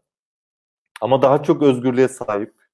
E, ama o özgürlüğün işte biraz pandeminin ve bu, bu tür virüslerin nedeniyle de tamamen dijital dünyada yaşanabileceği e, gibi böyle bir takım şeylere sahip olmuş bir e, yaşam biçimi ve o yaşam biçimine uygun uygun tür geliyor gibi görünüyor. Tabii ki bununla beraber kendi şeyde e, külliyatında taşıyacaktır diye düşünüyorum. Yaratacaktır diye düşünüyorum. Ama şunu söylemem lazım. Mutlaka. Bir 5-6 dakikamız var onu. E, şunu da anlatayım. E, bundan önceki aktarım tamamen e, bir hafıza, bir bilgi birikimi ve o bilgi birikiminin dil yoluyla aktarımı e, üzerineydi. E, bu yeni teknoloji o hafızayı insan zihninden silmeye başladı. Yani artık hafıza dediğim şey insanın zihninde değil, o dijital e, dünya içerisinde kendimize ayırdığımız alanlarda yani kaç gigabaytlık e, bir hard diskin var ya da bir saklama alanı var e, telefonunda ya da e, bilgisayarında artık bütün e, deneyimlerini, bilgilerini, birikimlerini orada saklamaya başlıyorsun. Bu e, insanı aslında e, biraz daha sanki e, geçmişe daha az vurgu yapacak bir yeni özne üretimi sürecine başladığını gösteriyor gibi. Yani ne demek istiyorum? Artık gelecekte insanlar kendi geçmişlerinde, kendi backgroundlarındaki bilgilerden çok fazla yararlanmayacaklar. Zaten bizim şeyimizde başladı, bizim jenerasyonumuzda başladı, değil mi? Biz normal tarım kültürünün e, bütün deneyimlerini neredeyse bir kenara attık. Neden? Çünkü ihtiyacımızı görme. Değil mi? Babamızın, dedemizin e, deneyimleri artık bizim tecrübeleri bizim için tecrübe değil. Onlar bize anlattığı zaman o diyoruz ki ya şimdi ne dünya yaşanıyor. Gelecekte ne olacak derseniz, gelecekte insan zihni şöyle bir e, şekle dönüşecek gibi geliyor bana. Öngörme yeteneği o hafızanın yani birikimin geride bıraktığı memorinin yerini alacak. E, her türlü yeniliğe ve teknolojiye açık ve ona en kolay adapte olabilecek. Orada en kolay hiç tanımadığı bilmediği dünyada hayatta kalabilecek bir yeteneğe sahip e, olabilecek bir e, jenerasyon geliyor diye düşünüyorum. Bir insan e, formu, modeli, yaşamı e, geliyor diye düşünüyorum. Bunu aslında üniversite sınavlarından gelmiş öğrencilerden okuyabiliyoruz yani. E, işte diyelim ki dil sınavıyla e, öğrenci alıyoruz. Dille geliyor. Ama e, kaz, yani o sınavı geçip geldiği dille dair bir e, yetkinliği yok. Ama soru çözme konusunda müthiş bir başarı var. Ama birikim dediğin şeye baktığında hiçbir birikim yok. Yani konuşamıyor, yazamıyor, okuyamıyor. Ama e, girdiği her türlü sınavdan başarılı. Çünkü e, problem çözme yeteneğine e, odaklanmış. Üstelik de dijital problem çözme yeteneğine odaklanmış. E, o yüzden e, hörgüçe çok fazla ihtiyaç duymayan bir nesil ortaya çıkıyor. Bu da tabii ki e, hani kullanılmayan e, şeylerin kısa sürede e, yok olması ya da körelmesine neden olacaktır. Şimdiki e, jenerasyon karşılaşacağı en büyük problemlerden bir tanesinin bu olduğunu e, düşünüyorum. Hocam bu son söylediğiniz şey e, artık iyice bu sohbeti arşı alaya çıkardı diyebiliriz yani. Burada artık e, bu final e, şeyiyle e, konuşmasıyla yavaş yavaş e, bitirelim. Sizin yemek kitabınızı da e, bekliyoruz heyecanla. E, bu e, Homo Rans'ında inşallah üçüncü İnşallah biraz amacımızı görürüz. açtık ama onu da herhalde e, bu programda eski olmanın e, rahatlığından e, kaynaklanıyor olsa gerek. Evet, çok teşekkür ediyoruz. Ee, İsmail Gezgin Hoca ile 6. yayınımız, e, bizim de 193. yayınımız burada e, sona eriyor.